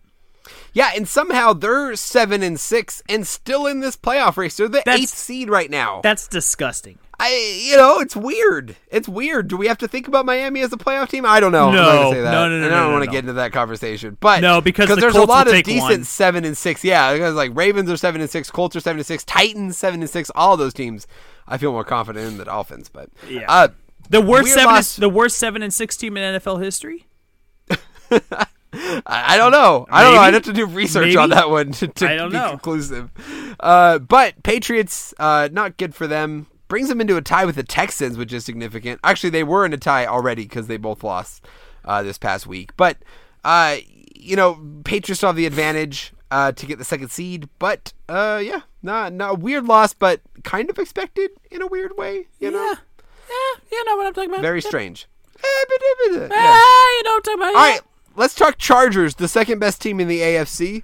Uh, they got a win against the Bengals, and they are now ten and three, only a game back of the Kansas City Chiefs for the AFC West and the AFC number one seed. And they play this Thursday. Uh, bad news is that Melvin Gordon and Austin Ekeler are both probably going to be out for the game. Not good news for the Chargers, but still uh, a great win last week against the Bengals. Not much noteworthy about this game other than they beat a team they should have beat. And the real game is is this Thursday. Yeah. Um, I'm gonna make a bold prediction right now because I, I seem to do it once a week, and so I'm just Yeah. gonna do it again. Okay. Uh, the Chargers are gonna lose out. You think they're going to go? Why, Mitch? I don't understand why you won't accept the Chargers as a good team. Can you I- please? So Explain let me, so, this to so- me. So let me. So let me. Do you hate Philip Rivers and his twelve kids? Is that what it is? I don't hate Philip Twi- Rivers and his 27 kids. I don't hate him. Let me let me let me take a step back. I am accepting that the Chargers are a good team. Okay? I will. But look at the remaining schedule. They have the Chiefs. Then they have they have the Chiefs tomorrow as of this recording. right. Then they have the Ravens. Very losable game, really. And then they go play the Broncos, who have beaten good teams the entire year, even though their record does not reflect it. Without a rushing attack, they're going to have to lean on Justin Jackson to run the ball. That means they have to go to the old man, Philip Rivers, who, by the way, I will say, if he does not get at least some MVP consideration, they're they're not doing this right. Yeah, I'm not. I- I'm not saying he's. I'm not saying he's going to win an MVP, but he should get some. Nor should he, but yeah, he needs to be like top five in voting. Absolutely. Yes. Yes. But that's not an easy last three games. No, it's not easy, but and I think they're going to. isn't out of the they're question. to lose the. I think they're going to lose the Chiefs tomorrow. I think that losing to the Ravens in a primetime game Saturday night is a very high possibility of them losing. And then playing the Broncos, a team that has beat good teams in a weird way throughout the entire year, they could lose that game as well. And so I'm I would not be surprised if they lost out or maybe they win one more game. But I would not be surprised if they lost out the, the remainder of the year. Interesting. You just full of this Chargers hate. I'm not. I'm not hating on the Chargers. I mean, I accept the fact that they're a good team because you know what? They get Joey Bosa back, right? That defense is a Hey, lot. Joey better. Bosa's back. They have- and now they have it's like a whole other element. They have the defensive rookie of the year on their team, Derwin James. Right? Defensive rookie of the year. I called it in the preseason. He is probably going to win that award. If he doesn't, it's a shame. But I don't think offensively, especially in the running attack, that they're going to be set, setting themselves up for success there. Justin Jackson is not someone to lean on. Seven for twelve this last week, one point seven a carry. Yeah, yeah. I mean, Listen, it's going to be a struggle. Uh, they'll probably lose against the Chiefs. The Ravens game will be tough. I don't think they lose out. They'll they'll win. They'll win one of those games. Uh, but uh, they gotta hope that. I mean, Gordon. The thing, the Gordon and Ekeler injuries aren't like super serious. So it'll probably keep them out. May keep them out for the rest of the regular season, but I mean they practically have a playoff spot locked up. So you know they're they're okay there. Um, breaking news! need- breaking news! Breaking news! regarding the Chargers. Oh, really? Um, the Chargers have declared Melvin Gordon questionable for this week. Okay, so he's questionable. He could So- play. He could not Could play. play, could play, but and, and and that's what I'm saying. Like these aren't super serious injuries, so it may affect them this week, sure, but they should have at least one of those guys back for Baltimore, and you know probably both of them back before Denver. So I think they'll be okay. I'm not too worried. Um, but you know, you're full of Chargers hate. It's okay. I get it. I don't have Chargers hate. All right, so the last uh the last team we need to talk about is the Texans. The Texans who lost a big game against the Colts at home. Colts get the win 24 to 21. Andrew Luck having himself uh, an Andrew Luck day, 399 yards, two touchdowns, a pick. No run game. Marlon Mack was 14 for 33 and a touchdown. But T.Y. Hilton had nine receptions for 199 yards. No Uh, touchdown, none of, though. None of the touchdowns. Yeah, none of the touchdowns. But uh, uh, yeah, nine receptions for 199 yards, which is insane. Uh, and they got the win. And that, you know what? A great win for for Indianapolis. It brings them closer to Houston within the division, and obviously seven and six puts them in a better spot for the wild card. I think this was a huge win to break the Colt the the Tex excuse me the Texans nine game win streak. Yes, a- absolutely. Um, I, I, Dallin, I need you to hit the sad slash apology music right now. Dallin, I owe you an apology. You said way back when, when the Colts were one and four, that they would make the playoffs. I said, "There's no way in hell that they're making the playoffs." And now they're seven and six, and they're serious playoff contenders, and probably going to make the playoffs. I'm sorry. I'm sorry, Daddy D. It's appreciated. It's um, it was a bad choice on my part. It was a bad decision. I spoke right out of my butthole. Well, listen. To be fair, was- it I did terrible. say a one in four team was gonna. I, I basically said don't count them out. There's still a chance to make the playoffs. And yes, it sounded ridiculous, but uh, as we've seen, uh, No, but you are, were right. You were right the entire time, and that's I, I was. I, I freaking was. So any, I mean, they're not right. As it, if it ended right now, they wouldn't be. They'd be the seventh seed. But uh, this is a very, very good team, and they have another big game this week against Dallas, and I expect them to win that game. I expect them to show up and, as they did last week, beat a very hot team and say, "Hey, like we're here." like don't don't don't don't look over us like we could we could compete so uh yeah so it'll be interesting to see what else happens but uh, definitely a huge turnaround for andrew luck and the indianapolis colts Break breaking news also for the uh, Kansas City Chiefs. This is via Sleeperbot. Um, the Ty- uh, Tyreek Hill is questionable for this week as well. So uh-oh i need him in fantasy football don't do this to me yeah, sorry. Um, all right, so uh, like we said, that, th- those are all the projected playoff teams. Uh, like the only other team we didn't talk about, you don't need to, but Titans are also seven and six in that scenario. So there's four teams at seven and six, basically vying for that six seed in the wild card. Uh, so some big games coming up for these teams this next week, and we'll get into that in a little bit. But first, let's go to the NFC, Mitch. Yeah, let's start off the NFC. Um, let's go to the morning game that we had there, the Panthers and Browns. Um, big playoff implications here. I know the You just had to do that, didn't you? we got. You know what? It's like, let's start with the Panthers. well, let's. All right. It's like a All right, band-aid. no, it's fine, we're there. It's like a band aid. Yeah. Rip it off Very quick. true. Get it over Very with. Um, the Browns beating the Panthers. Um, twenty to twenty six. Uh, Cleveland Browns are now uh, about where we thought they would be. Right. Five Yeah, seven four- and four- one. five, five seven, and and eight. one? Five, if I think I had them at like six and ten, and that was like a pretty good season. Yeah. So, they're- yeah, they're, about know, where they're at. yeah. Um, the Panthers not where we had them at. No, Six and seven, losers of was it five straight? five straight, five, Five straight. straight. Um, Dallin, are the Panthers making the playoffs? Listen, okay, there's two parts of me, guys. One side of me is like, okay, just lose the last three games and let's get like a top ten pick. Like, why? Why not? We're probably not going to win all three of them, but the true fan in me says we can win all three of these games, and here's here's the scenario. Right now, we're the seven seed. So the fact, despite the fact that we're six and seven, because the Seahawks beat the Vikings, that means the Vikings fall to six, six, and one, which puts them a half a game ahead of us in the standings. There are two other six and seven teams, the Eagles or the Redskins. We beat them both this year, so we have tiebreaker over them. So it's basically about beating the Vikings, and we have a game on Monday night against the Saints, but it's at home, and the Panthers are five and one at home. So you got to win at home against the Saints. Then you've got to beat the Falcons week 16, which is not a very good team, at home again. Okay, and then you get to 8 and 7, and then you got to go to New Orleans and win a week 17 game on the road. And the only way that works is if New Orleans has already locked up the number 1 seed with home field advantage, and then they could just like not play their starters for the second half. And then we get the win and we sneak in as the 6th seed and then we beat the Bears in the first round. It'll be great. Hey, you beating the who? You're beating the who? The Bears. The Bears. No, no, no, no, sir. No, Listen, no. So here's the. Here, I'll move past that for.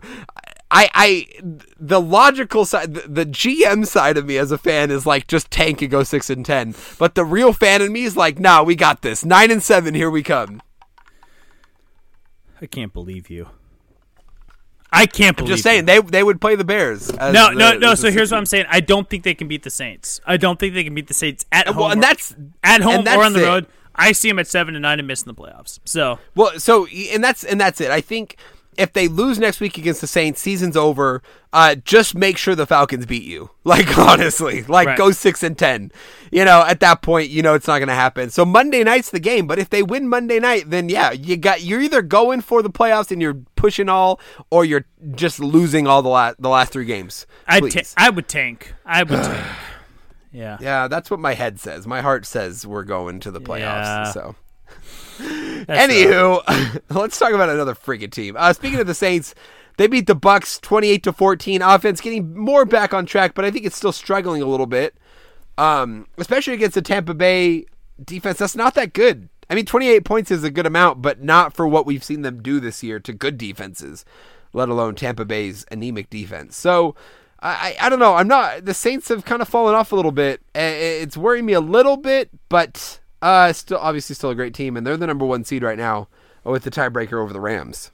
I mean, I think the the Saints are kind of going on cruise control right now. I think they're they're not trying to push anything. I think they know that they can beat most teams that they come up with, uh, come up against on the the blah, blah, blah, holy shit, um, the remaining schedule. Um, and so I think they're kind of just going on cruise control, and um, I don't think you're going to see outrageous numbers out of Saints players. Um, moving forward until the playoffs.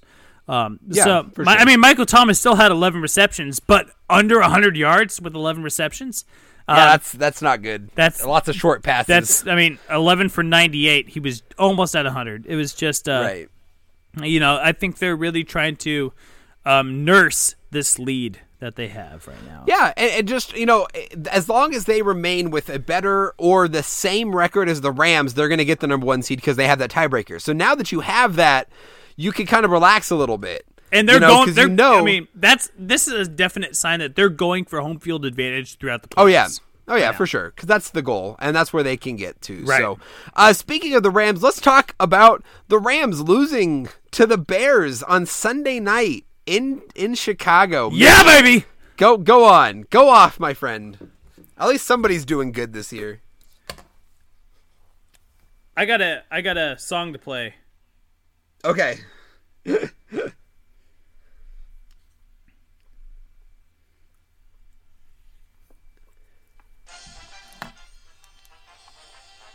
Bear down, Chicago Bears!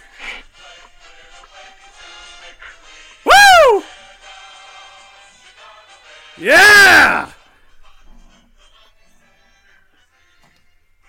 Oh my gosh, guys. Yeah, the Bears coming up big against the Rams. Sorry about that. I had to I had to get that song going. I It's the Chicago Bears fight song. It's actually one of only two franchises that have a fight song. Yeah. Um, in Didn't the know NFL. that. Yeah, the Chicago Bears fight song. It's called Bear Down Chicago Bears. Go buy it on iTunes. Um that was so weak of me to say that.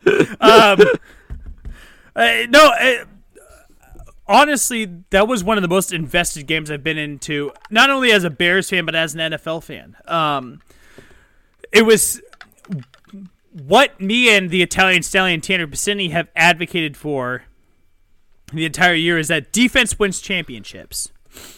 And we saw what defense can do to a very good offensive team. Absolutely stymie them. Jared Goff looked like he belonged back at Cal. Mm.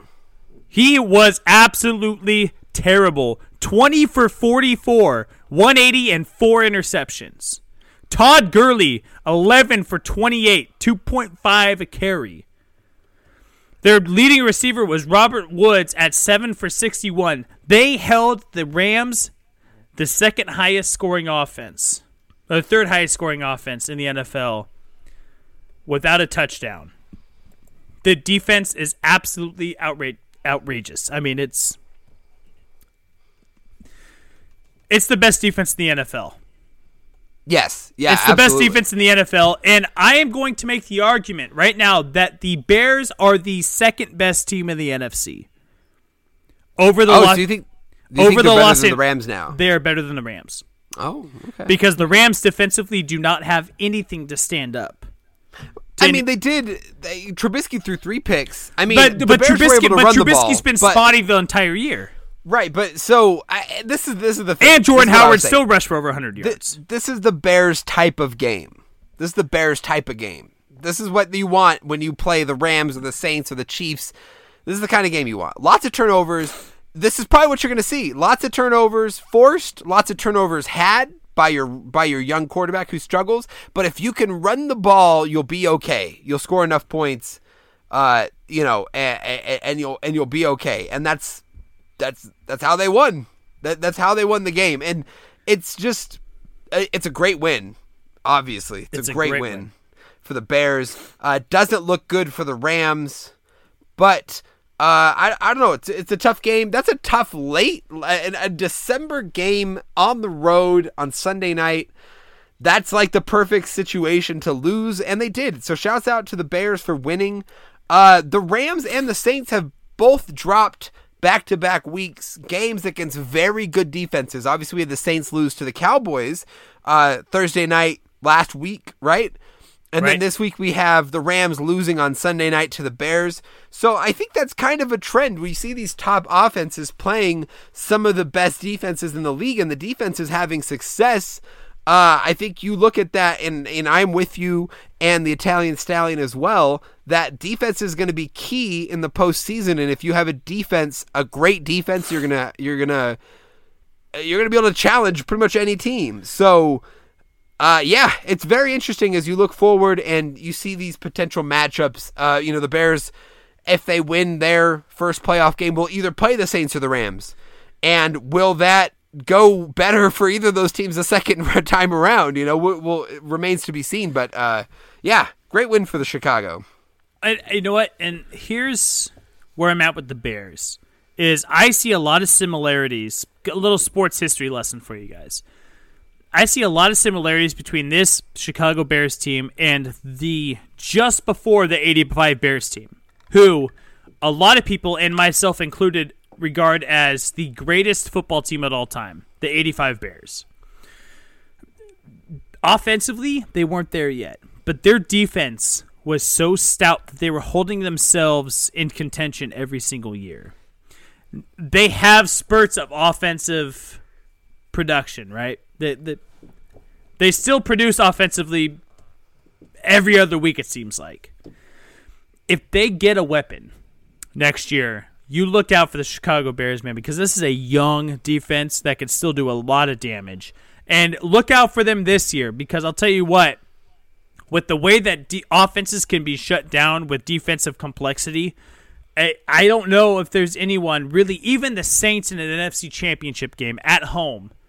I don't know if there's a team that can compete with the Bears. And I would not want to run into the Bears at home in a playoff situation. I would not Not at all. Not at all. It's That would be terri- terrifying. Yeah, yeah, yeah. Going into Soldier I'm- Field at night in the cold with the Bears fans running rampant. I would not want to do that. There's no way. Listen, it's uh, it, you know, this is a very dominant defense, and they're doing it with a lot of swagger, and it's fun to watch. It really is. It, we have a new, young, dominant defense, much like the Seahawks were, you know, five years ago, six years ago. So, well, and you know, uh, yeah, I, I've said this I- with baseball. Like, like there are certain teams that are like the sport's better when certain teams are better. um, Football's better when the Bears are better. I mean, that is exciting. like th- that's one of the historic franchises. Only one Super Bowl championship to their name, but has always been a good franchise. And you know what? As a fan and as an NFL fan, I am I am so excited to see the Chicago Bears back and competitive. Yeah, I like it. I like it. Nothing wrong with it. Yeah. Um, let's talk about the other playoff matchup we had Monday night. Minnesota traveling to Seattle and getting shut down by the Seahawks, 20, 21 to seven.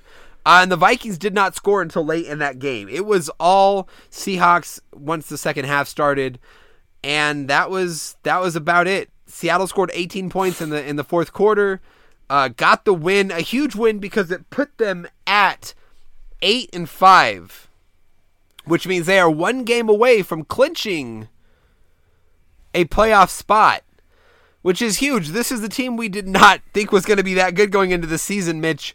Uh, does this just come down to the magic of Pete Carroll? Because in my head, that's what this is. It's just Pete Carroll somehow making this work. Um yeah.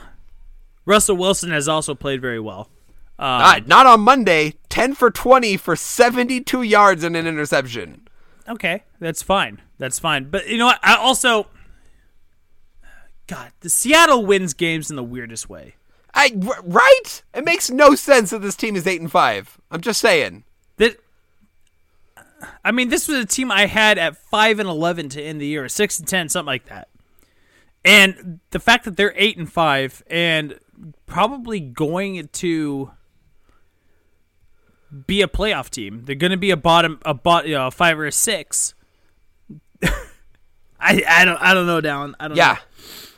It's insane. And it's the, it's the run game. I mean, they have the number 1 rush rushing offense in the league and on Monday night had another 200 yards on the ground. And obviously, like I sh- told I told you guys, Russell Wilson's stat line it wasn't good, but they ran the ball so well and got the win. And the defense stepped up. Listen, this is a defense that got rid of a lot of its old pieces, the Shermans, the Bennetts, uh, and and here they are, still dominating. And I like I said, I mean they they do well at drafting. Frank Clark, Shaquill Griffin, Tre Flowers, like these young guys that are just stepping up and playing so well and just filling those holes again. And it, it has to go back to system and it has to go back to Pete Carroll because he has done a masterful job this season and he deserves a lot of credit. Yeah, absolutely, absolutely. Uh, I think So, he's- yeah. he did a great job. He's done a great job. Yeah, and Minnesota obviously dropping that game, uh, like I mentioned earlier, only half a game ahead of the three teams behind them in, in the wild cards. So not looking good for them. And then we obviously talked about, you know, the firing of DeFilippo and uh, Kirk Cousins struggles against winning teams. They uh, they have a game this week against a team with a winning record, the Miami Dolphins. Oh, that's a weird game. But they need to bounce back and, and rattle some wins off, or they might end up missing the playoffs. Yeah, um, and that might be the, the biggest disappointment of the season if they do. has to be. Has to be. I mean, the Vikings, we had them at 12 and 4, 13 and 3, or 11 13 and 5. and 3, yeah. I mean, th- this was a team that was going to run away with the NFC North, and they have done damn near the opposite. Um, so, um, yeah, they have to pull this one out against Miami if they want any chance of making the playoffs. Yeah, so precarious situation for them. Let's And talk about I the last. and I, and I don't know if Go they make it past the wild card round. So, Right, yeah, well, that's. I mean, at this point, you just want to get to the playoffs. I worry about winning it if you can later, but like, I Right. mean, you got to get there, and that's and that's going to be a challenge for them moving forward. Uh, the last game with playoff implications: Dallas at home against the Eagles. This was a huge game for the NFC East, and Dallas pulled off the win, twenty nine to twenty three. It was tied. Went into overtime. Dallas goes down, scores a touchdown, wins. Wentz was injured uh, during this game. He's still kind of quite. They're, they're worried with his back right now that he won't play uh, this week. They're concerned with his back right now. I read So- that he will not play. Oh, did you? Okay. See, I hadn't seen anything conclusive yet. Fire up but- Nick Foles. Let's go. Yeah, big dick Nick, you know, coming in for the win. But uh, you know, Philly came back in this game, was down, scored in the fourth, uh, made it close. But Dallas has just been a great team, and they've been dominant. Uh, Philly with no run game, and that's been one of their biggest issues all year since Jay Ajayi went down, and it continues to haunt them. Uh, but let's talk about Dallas, Mitch. What do you want to say about this Cowboys team? I mean, this is another team I had at five and 11, 6 and ten. Um, this defense is really good, and the defense won them this game. The fact that they held Philly scoreless in the first half is the reason they won this game. Now they went down and drove, and that's great. But if they let Philly score in that first half, this game's over. And that that defense, Leighton Vander Esch is probably one of my favorite players in the NFL right now. He is so fundamentally sound, so good. I, I, I could watch this kid play all day long. I mean, he's he's he's incredible. Yeah, you know, the defense is really good. I, you know, this offense. There's one thing I'm worried about. They had 576 total yards, more than uh, double what Philly was able to get in the game, and yet they only scored three touchdowns. Three touchdowns and kicked three field goals. Could, didn't even score a touchdown till the fourth quarter. That that worries me a little bit.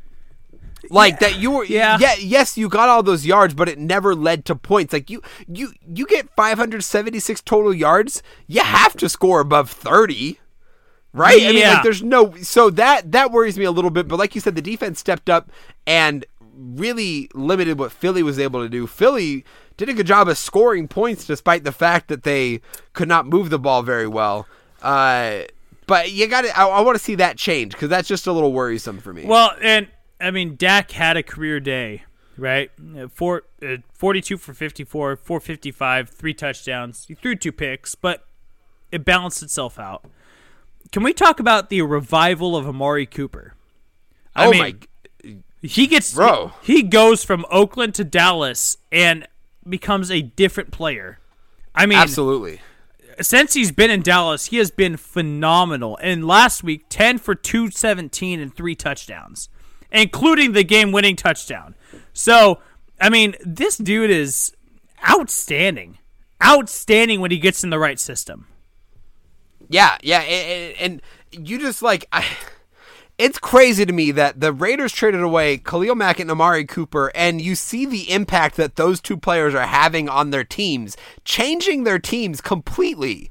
I mean, Amari Cooper changed the the, the Cowboys in their offense, and Khalil Mack did the same thing for Bear, the Bears in their defense, and it still just baffles my mind Well- that that actually happened. Well, I mean, look at who, You know? look at who they had to throw to. They had Michael Gallup, Cole Beasley, Allen Yeah. Hurns, my boy, sucked. my boy Geoff Swaim, who I I love the man, but he's a block first tight end. right? They, they had Blake Jarwin. They had Rico Gathers. Like that. That's all they had to throw to. You give them a big weapon like like um, uh, Amari Cooper, and the entire game is changed. The entire game is changed, and it he is he's done a great job in Dallas, and I. It, it, it it's fun to watch Dallas football right now. It is. Ab- absolutely no, and it's th- they're a good team. They're a very solid defense and a pretty good offense. So a dangerous team moving forward. And like we mentioned, was talking about the AFC, uh, they have a big game against the Colts this week. Uh, both of those teams need a win. So that's about it for the uh, playoff picture. Panthers, Eagles still in it. Redskins are six and seven, but obviously with starting Mark, Sanchez, you could you could just call it on their season. I, you know, they're they're they're not really there, but the Eagles Panthers still kind of hanging around because of the Vikings struggles. So a chance for all those teams, but some rough games. Like I said, Minnesota plays Miami, Panthers play New Orleans, and Philly plays the Rams. So not the ideal Week 15 matchups if you're Philly or you're Carolina. No, not not ideal at all. It's not good. It's not good. All right, well, that's about it for this week. Mitch, it, it's been too long. Let's get into this we have our quick picks for week 15. Yeah, we got our picks for week 15. This week's week 15 picks brought to you by Revision Brewing Company. Um, you guys ever thirsty for an ice cold beer while you're recording a podcast? Grab a, review a Revision Brewing Company beer. Um, I'm right now drinking Hangry IPA. It's a it's a good one. It's a good one. There you so, go. There you go. Um, yeah, Mi- a, shame, a shameless you, plug. You have you have an update on our uh, on our on our our records, right? Oh, hit the DJ Khaled music. I mean, it, all I do is win, win, win, no matter what. Like, okay, so I went up on was it three games I won over you this week, which means now I am one game above you going in Yes. to this week. Um, my overall record is 124, 81, and 2. Dallin is 123, 82, and 2. Um, I was 11 and 5 last week. Dallin was 8 and 8. All right. Well, let's start off with tomorrow night's matchup. The Los Angeles Chargers, they are traveling down to the home of the best barbecue in the nation, the Kansas City Chiefs. I have the Chiefs beating the Chargers at home. Yeah, you know, Melvin Gordon questionable, Austin Ekeler out. Ah, I just yeah, I I wanted to go Chargers. If they were healthy, I would go Chargers. But because they're not healthy, I'm going to go Chiefs on this one too. Unfortunately, we don't get a full uh, healthy matchup, but I, it'll still be a close game and a fun game to watch, I think. Yep, absolutely. So, all right, next game, Houston coming off the loss to the Colts, traveling to the Jets, who got a big win over the Bills. Uh, I've got Houston on the road. They're gonna, yeah, they're gonna win this game. Should be fairly easy. Yeah, I got I got Houston on the road as well. Um, it again fairly easy win for them, I think. Um, following that, we have Cleveland. They are going on the road to the Mile High City to take on the Denver Broncos. I have the Broncos at home. I think it's going to be a close game, but I think the Broncos are going to pull this one out uh, against a a Baker May- Baker Mayfield led offense that has play- been playing fairly well as of recent. Yeah, you know, I'm actually going to take Cleveland to this game. Obviously, had the big win against Carolina. They've looked a lot better over the last few weeks. I think Baker's starting to play pretty well uh, as they get deeper into the season, and I think they'll pull off another. Uh, or sorry, they're they're going to pull off a road win here in Denver. So I've got Cleveland. Cleveland's going to try to get to eight, seven, and one. Yep. Can they win out? Probably not. Probably but- not. But by the way, those Probably are not. Saturday games. By the way, Just yes, guys yeah, know. those those two games, the Houston Jets and Cleveland Denver, yeah, being played on Saturday now as we near the end of the season. The next game, this one will be will be played Sunday. Uh, Arizona traveling to Atlanta. Guys, here's the thing. Here's what I will tell you. We are not doing a garbage game of the week this week because there are like six garbage games. And I'm not like I can't decide and I don't want to play the music the little the little thing every single time. So I, I yeah, no garbage game this week. There's a lot of them. This is this is one of them. Uh, I've got Atlanta at home. Yeah, I got Atlanta at home as well. The Cardinals are absolute dog shit, and so uh, I got I got the Falcons on at, at home. Sorry, not on the road. At home, uh, beating the Cardinals. Down. Can you please hit the garbage garbage game of the week? Uh, Drop for this one, for this one, okay, that's Uh, fine. please, we'll do okay. just once, just once, okay? Okay. This is just this is just hot garbage. Straight hot garbage. You're a garbage person. Yeah, uh, it's Oakland against Cincinnati. This is absolutely awful. Like, if you have an opportunity to turn on like a Hallmark Christmas movie, um, I would do it and not watch this game. If you have a chance, if you have kids, go to their Christmas pageant. Go watch their Christmas pageant because you do not want to watch this game at at all. Um, I have the Raiders on the road though. Um, I think that Derek Carr looked looked fairly well, looked fairly good. So, um, it- I got the Raiders on the road against the Bengals. Yeah, I have the Raiders as well. Listen, Jeff Driskel. So yeah, yeah, Raiders, Raiders. Nasty. All right. The next game we have, a game we mentioned a few times earlier, Miami traveling to Minnesota. Uh, I have Minnesota in this game. As much as I want Miami to win for the playoff implication with the Panthers, I just don't see Minnesota losing at home to the Dolphins. Yeah, I think Minnesota's going to get at least the sixth seed in that in that conference, and uh, I think to do it, they have to beat the Dolphins at home. So I'm going to take the Vikings at home. Following that, we have a very tough fantasy matchup. If you have Andrew Luck or T.Y. Hilton, like I do in my starting fantasy lineup, um, uh, be weary because they're going down to Dallas to take on the Dallas Cowboys. Um, I have the Colts in a close game. Oh, and you're on the Andrew Luck train. In a close game, I'm going to say 24 23. I'm going to say it's a very, very close game, very competitive game. Um, but I have the Colts on the or at home against Dallas. Absolutely. I have the Colts as well. 27 24. Okay. I agree with you. Close game. Look at these up and coming teams, but I think the Colts are going to pull this off. All right. I think they're going to do it. I believe in Andrew Luck, the neckbeard himself. All right. Uh, next game, we have Tampa Bay traveling to Baltimore to take on the Ravens and Lamar Jackson. Uh, I picked Tampa Bay in this game. What? Because something weird always happens. So Tampa Bay might beat Baltimore. Well, I'll tell you what. If you and I want Baltimore to win this division, like we think they're going to, they're going to have to beat Tampa Bay. So I think absolutely Baltimore is going to beat Tampa Bay. Um, a, a close game, but um, I think that it's Baltimore is going to win 24-14.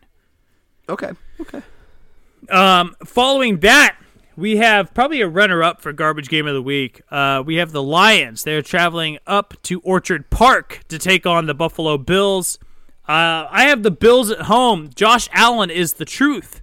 There, he is actually playing very, very well, and he is running the ball more than he's passing the ball. But he is proving himself to be a a a dual threat with the legs and the arm.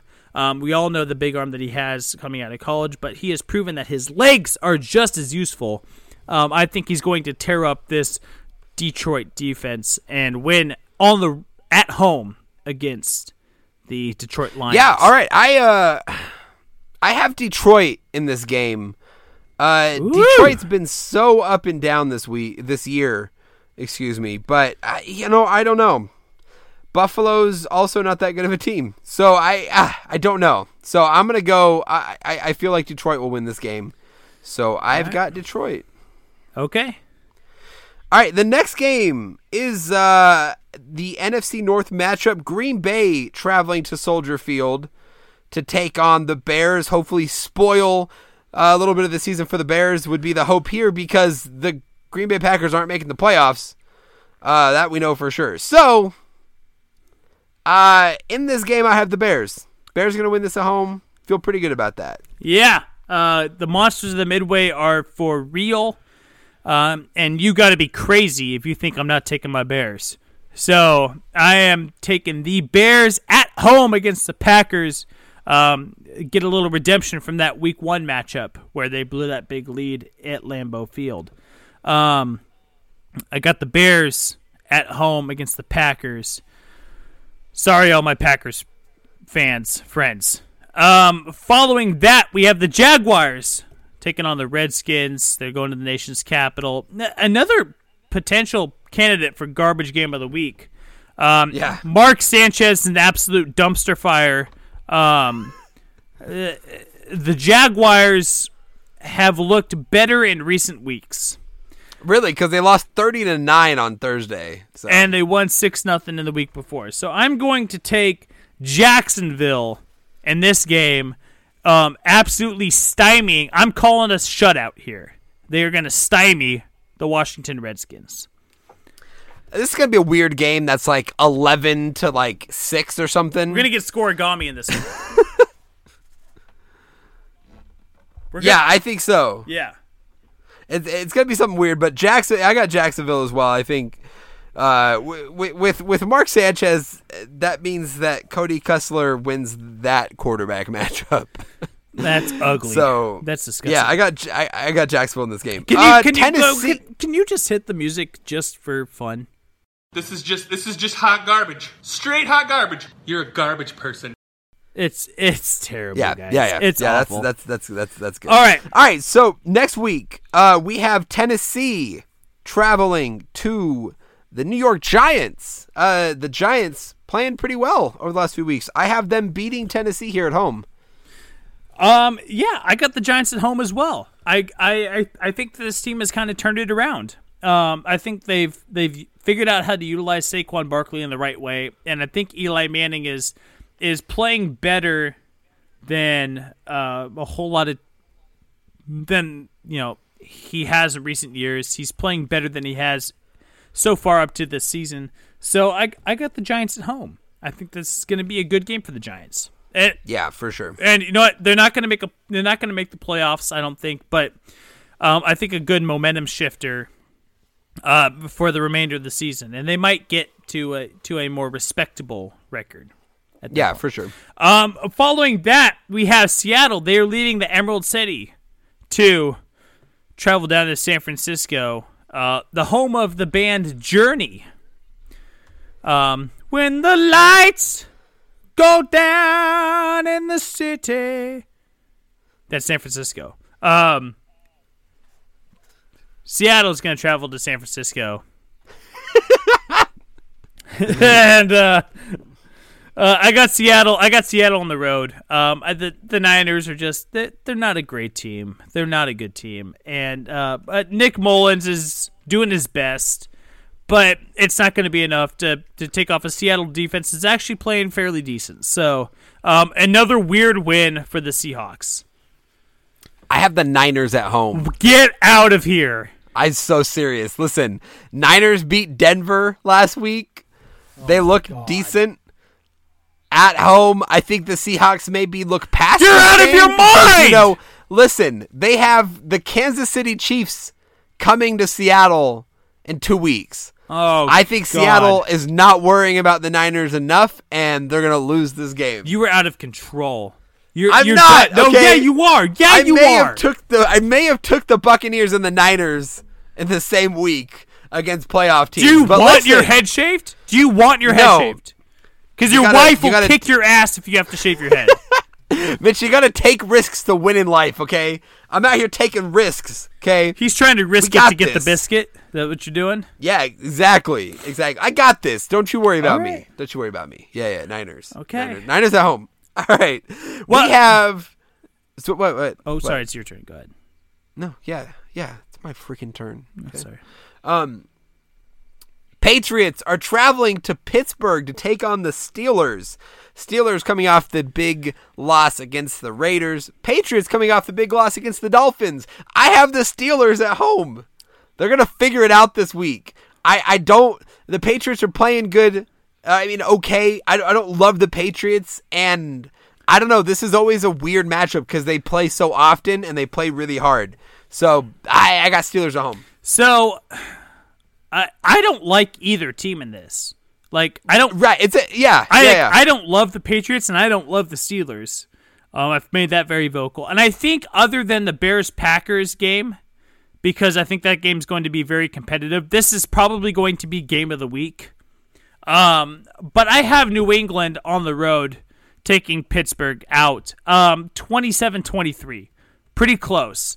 Um, it- it's just I I have more faith in New England than I do Pittsburgh, and uh, it's I. But like I said, I don't like either team. I really I'm not a fan of either team. So yeah, you know, it's obviously like we talked about Pittsburgh lack of run game. They're gonna have to figure something out. Uh, it's gonna be a weird game. well, and though. James I- I Conner might play this week. So if James Conner, Yeah, I don't know where his week- injury status is, so that would definitely help. Yeah. definitely help. So, all right, a Sunday. Oh, it's your turn. Yeah, it is my turn. Damn it! What are you doing? Um, following that, we have the Eagles. They are leaving the city of brotherly love to head down to the city of angels to take on the Los Angeles Rams. I have the Rams at home against the Eagles. The Rams are the third best team in the NFC. They're facing a mediocre defense and uh, I I think the Rams are going to shred them up. 31 14 final score. Okay.